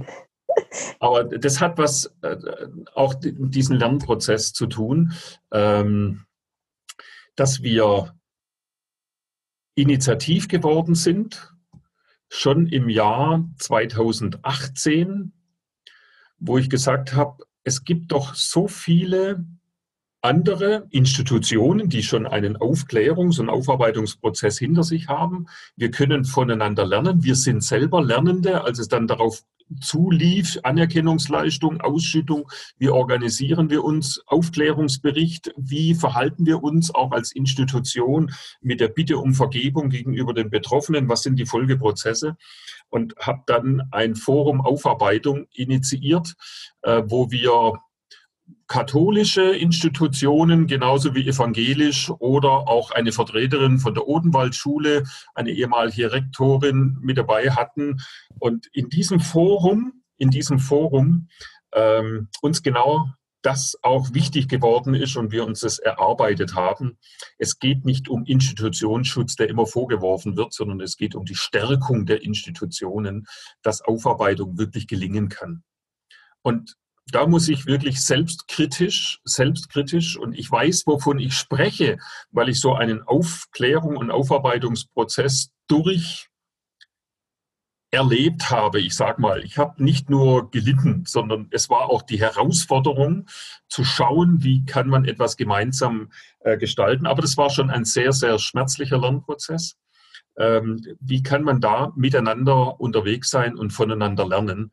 Ähm, und wir sind selbstkritisch wirklich bei weitem noch nicht in beiden Kirchen an der Stelle, wo wir sagen, jetzt haben wir es äh, mal auf die Schiene gebracht. Und ich kenne die aktuellen Auseinandersetzungen auch mit dem betroffenen Beirat, den es dort gibt in der EKD. Das sind die Ansätze, die sind gut und man macht sich da wirklich auch gut auf den Weg. Ähm, aber das hat, sage ich mal, zehn Jahre, elf Jahre nach dem runden Tisch 2010 im Bundestag für meine Begriffe viel zu lange gedauert.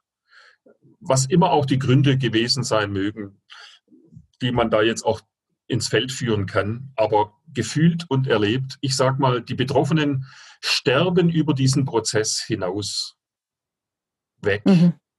Ja.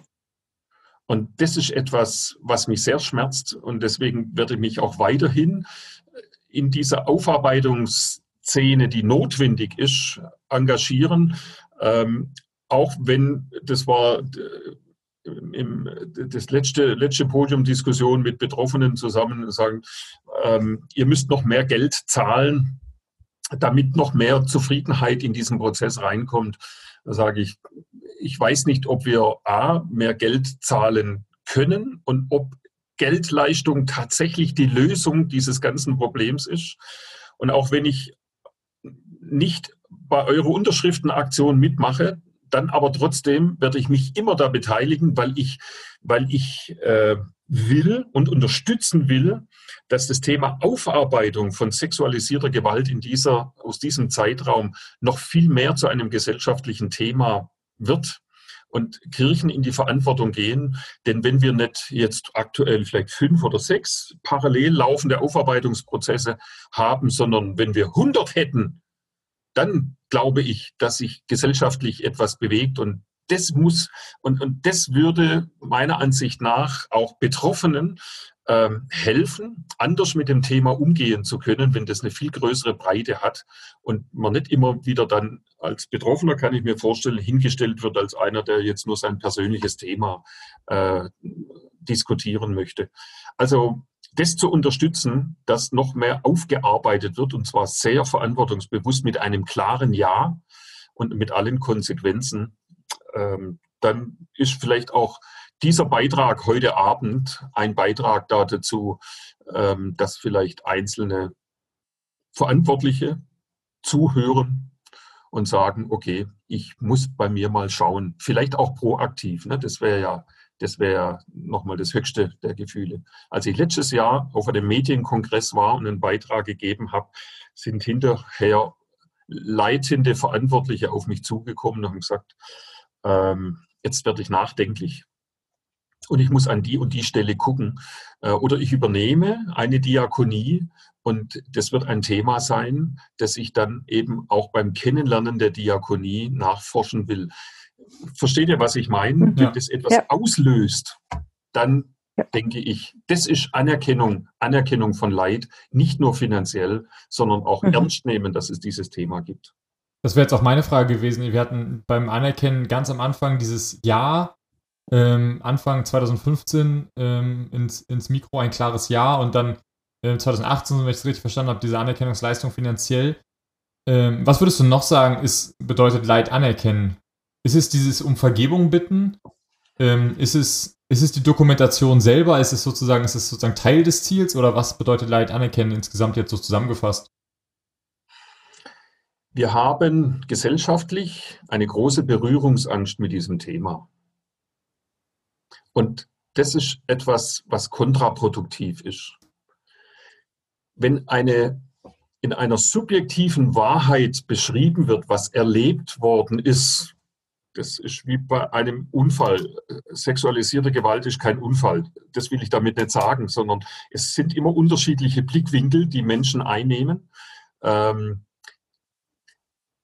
das Ernstnehmen, den Thema als solches gesellschaftlich Raum geben und auch den Personen, Betroffenen, Raum geben, dass sie erzählen können, und zwar aus ihrem Blickwinkel.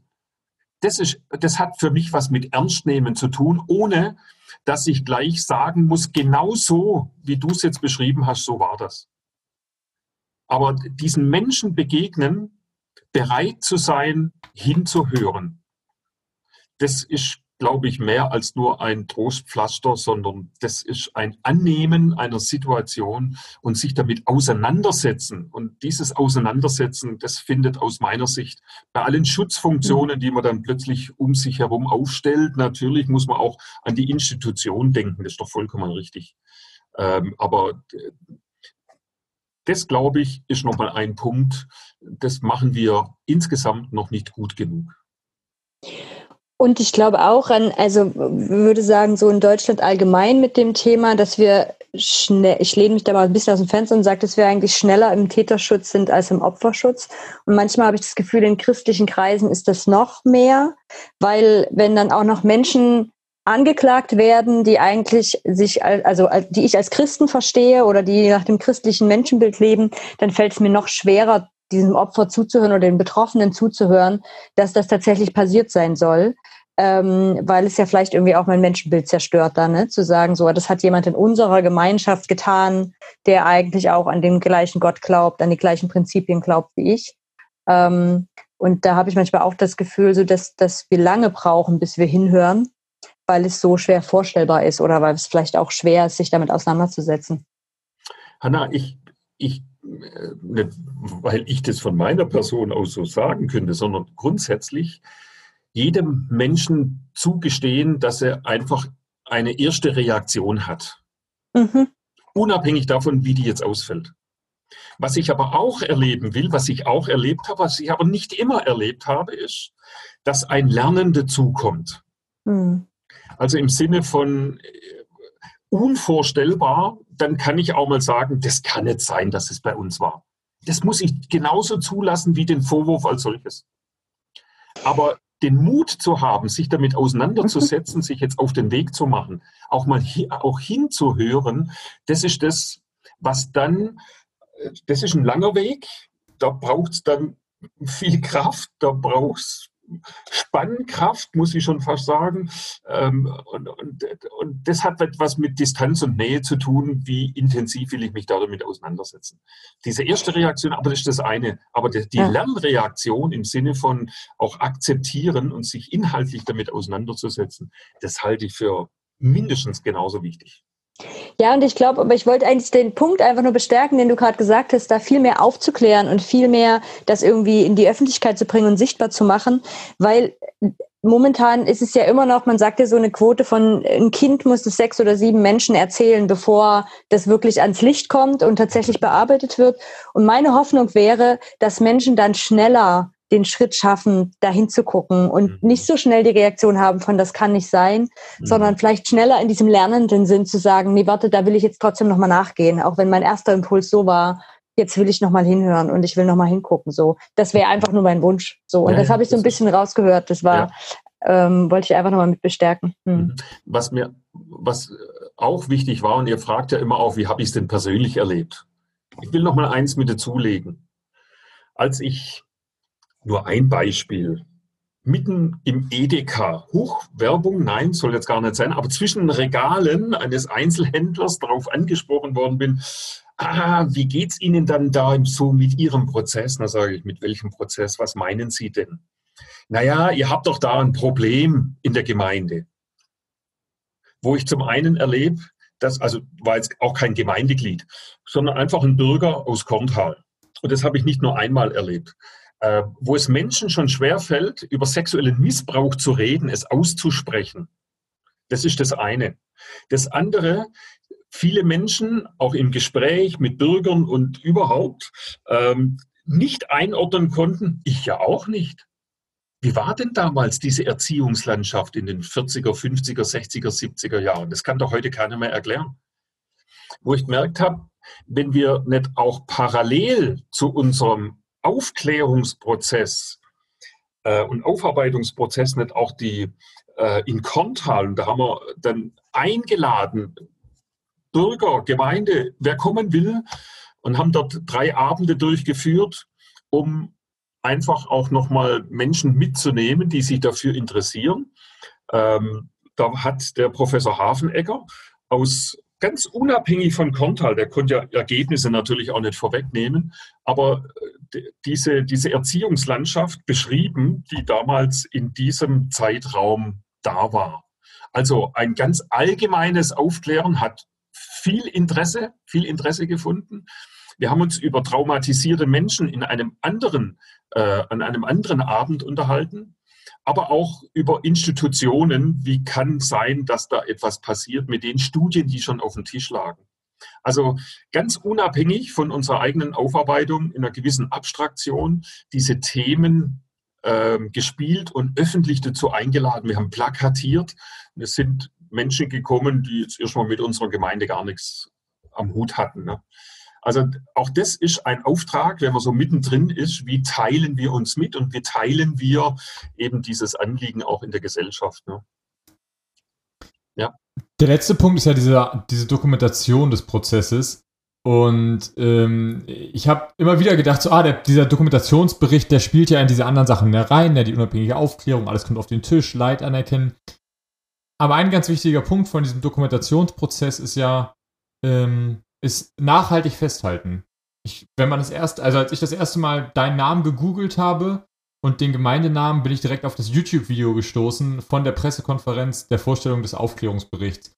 Ähm, das ist jetzt im Internet, das ist jetzt lesbar, nach, ansehbar. Ähm, ich weiß nicht, ob, wir dieses, ob, es dieses Interview von SWR dann noch gibt irgendwo. Dieser Prozess, also Dokumentationsbericht mit über 400 Seiten ist lesbar. Ähm, aber was heißt es, das zu dokumentieren für euch als Zukunft? Ist das ein, ist das auch ein, ein, es hört das Dokumentieren äh, sozusagen im Sinne von man rezipiert diese Dokumentation auch, hört das jemals auf? Oder ist das jetzt sozusagen auch wie eine Art Mahnmal, was ihr euch setzt mit dieser Dokumentation? Mhm. Ja, ich sag mal, das, was im Netz ist und was gedruckt worden ist, das ist immer nachlesbar und nachvollziehbar. Wir haben noch eine andere Form äh, von Dokumentation vor. Das ist diese Erinnerungskultur, die wir dabei sind zu implementieren.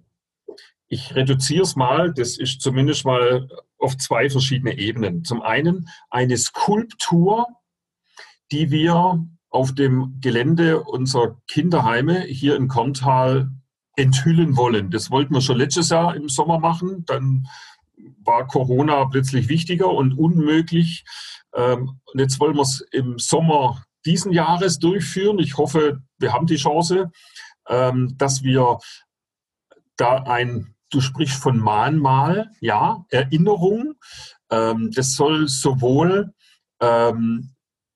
die Mitarbeiter heute äh, daran erinnern, a, hier ist was passiert und b, guckt, dass ihr eure Arbeit gut schützt und eure Jugendlichen und Kinder und gut mit denen umgeht. Äh, das ist auch für mich so eine Art Dokumentation. Ne? Wir stehen öffentlich dazu, wir stehen öffentlich dazu, dass hier etwas passiert ist und auch äh, nach vorne gerichtet eine Erinnerung äh, sein soll. Ähm, das Zweite ist, wir haben 2019 als evangelische Brüdergemeinde unser 200-jähriges Bestehen gefeiert. Und äh, zu diesem Anlass ähm, ist es uns gelungen, dass wir einen neuen Ausstellungsraum dort so in dem Areal, wo unser, wo unser Landschloss steht und wo unser, äh, unsere Kirche steht und der Saalplatz und Gemeindezentrum, äh, dort in diesem Areal haben wir einen Ausstellungsraum neu gebaut wo wir nicht nur die Geschichte beschreiben und die Entwicklungen, sondern mit zwei große Wandtafeln, also da hat man mit Vitrinen und mit Wandtafeln gearbeitet, äh, mit zwei große Wandtafeln auch die, den Ablauf dieses Aufarbeitungs- und Aufklärungsprozesses bis 2019 beschrieben, bis dorthin auch ähm, die Entschuldigungen und ein paar wesentliche Dokumente haben wir versucht, das bild- und wortreich äh, zu gestalten. Und das ist in diesem Ausstellungsraum drin. Das gefällt nicht jedem in unserer Gemeinde. Aber ähm, diese zwei Wandtafeln zeugen eben auch von einer Phase in unserer ähm, Arbeit in den Kinderheimen, die nicht gelungen ist, wofür wir um Vergebung gebeten haben ähm, und die so, wie es damals gemacht worden ist mit diesen Fehlern, einfach falsch war. Dokumentiert, auch das ist im Netz, unser Zeitraum als Ausstellungsraum. Und deswegen hört es nicht auf. Ne? Ähm, wir erleben jetzt aber auch eine Phase, ähm, die nenne ich so als die äh, Phase der Integration ins Alltägliche. Du kannst ja nicht permanent ähm, jetzt über diesen Aufarbeitungsprozess reden. Da kannst du auch nicht permanent Aktionen machen. Aber es braucht einen Grundwasserspiegel von Wissen ähm, und respektvollen Umgang mit dem, was wir getan haben aber auch mit dem, was an Fehlern passiert sind. Ähm, dieses Wissen wachzuhalten, das kennen wir ja auch mit all den Erinnerungsversuchen Zweiter Weltkrieg. Ich meine, da läuft ja ganz Deutschland ähm, mehr oder weniger betroffen äh, und beschäftigt mit diesem Thema um. Ne? Also mhm. insofern glaube ich, dass es äh, schon auch ein, ein, eine Kultur braucht, wie man mit solchen Themen umgeht. Hanna, Pauline, habt ihr noch Fragen? Ich lasse es mal. Pauline, hast du? Ich glaube, ich hätte noch eine. Vielleicht passt die sogar ganz gut am Schluss. Mal gucken, ob ich die nochmal hinkriege. Ähm, Klaus, was wäre dein Ratschlag oder dein, dein, dein Wunsch vielleicht so an Leitungs- Personen, die damit konfrontiert werden, die noch ganz am Anfang sind, die von irgendjemandem irgendwas in der Richtung gehört haben. Was würdest du denen raten, wie sie damit umgehen sollen? Das ist eine sehr gute, eine sehr gute Frage. Es kommt immer darauf an, wo steht eine Institution? Gibt es Vermutungen? ähm, oder gibt es überhaupt nichts, was an Grundlage da ist? Also ich würde, um genau dieses Ziel zu erreichen, dass Aufarbeitung auch proaktiv gelingt, durchaus mal in Unterlagen schauen, die in den 50er, 60er, 70er Jahren noch vorhanden sind. Ich war erstaunt, ich war erstaunt, ähm, als äh, ich auf den Tisch gelegt bekommen habe, was dort in den Vorstandsprotokollen drinsteht. Also man braucht diesen Mut, mal hinzuschauen. Und wenn man in diesem Bereich der Jugendhilfe auch damals schon unterwegs war, dann würde ich auch mal ermutigen, das zu tun.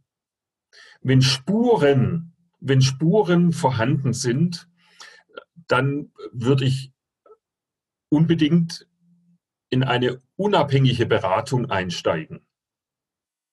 Also ich würde das Thema ernst nehmen.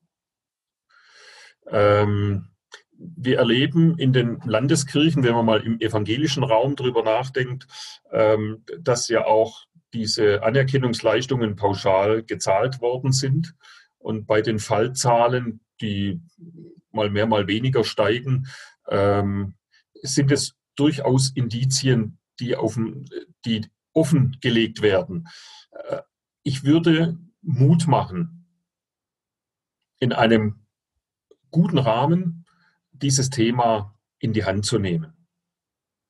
Und echtes Interesse zu zeigen, wenn es je Betroffene gibt, das ist ein wesentlicher Punkt, echtes, ehrliches Interesse zeigen, mit persönlicher Präsenz, auch als Leiter, dieses Thema nicht in eine Arbeitsgruppe zu schieben, sondern ich würde wirklich Leiter ermutigen, dieses Thema auf die Agenda zu nehmen und auch in der persönlichen Verantwortung zu bleiben.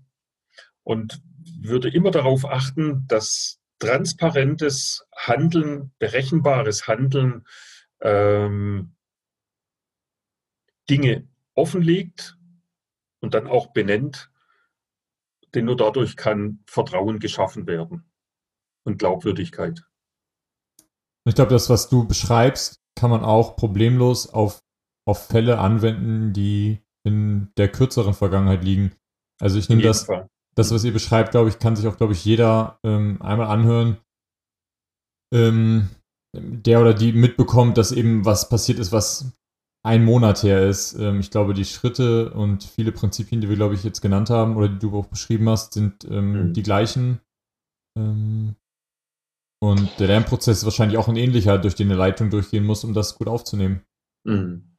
Ja, und was ich gerade nochmal rausgehört habe bei dir, ähm, dass ich, da, ich kann mir gut vorstellen, dass manche Menschen eben das nicht in die Hand nehmen wollen oder angucken wollen, lieber sagen, ich gucke lieber weg, weil ich Angst habe, ich mache es falsch, wie ich das dann aufarbeite. Ne? Ich gehe dann falsch mit Betroffenen um oder ich gucke nicht gründlich genug hin oder was auch immer. Und wenn ich dir zuhöre, dann habe ich aber das Gefühl, der einzige Fehler, den man machen kann, ist nicht hinzugucken. Mhm. Dass man dann währenddessen Fehler macht und Dinge lernt, ist das, was ich so bei dir raushöre, was total dazugehört. Aber macht nicht den ersten großen Fehler zu sagen, ich gucke lieber nicht hin, dann kann ich auch nichts falsch machen. So mhm. ungefähr, ne? Sondern das ist eigentlich der einzige Fehler, den man machen kann, nicht hinzugucken. Schön zusammengefasst, Hanna, ja. Kann ich, kann ich voll, äh, kann ich voll bestärken. Und mhm. es geht in diesen Phasen nicht ohne Begleitung und ohne Beratung. Mhm. Und äh, dieses Thema ist nichts fürs Hinterzimmer. Das braucht dann auch die Transparenz. Mhm. Vielen Dank, dass du dir die Zeit genommen hast, Klaus, ähm, heute Abend ich fand das, was Hannah vorhin betont hat, dass, dass du deinen Blick auch für die Betroffenen hast, ähm, glaube ich, gut zu betonen, ohne irgendwo eine Verschiebung, glaube ich, zu machen ähm, im Blickwinkel. Ähm, danke für deine Zeit, kann ich, genau. Ähm, ich, es gibt so, man könnte über so viele spannende Sachen, glaube ich, noch weiterreden, aber ich glaube, ja. äh, wir machen an dieser Stelle jetzt immer für heute Schluss. Ähm, danke an alle fürs Zuhören. Ähm, ich bin gespannt auf die Rückmeldung.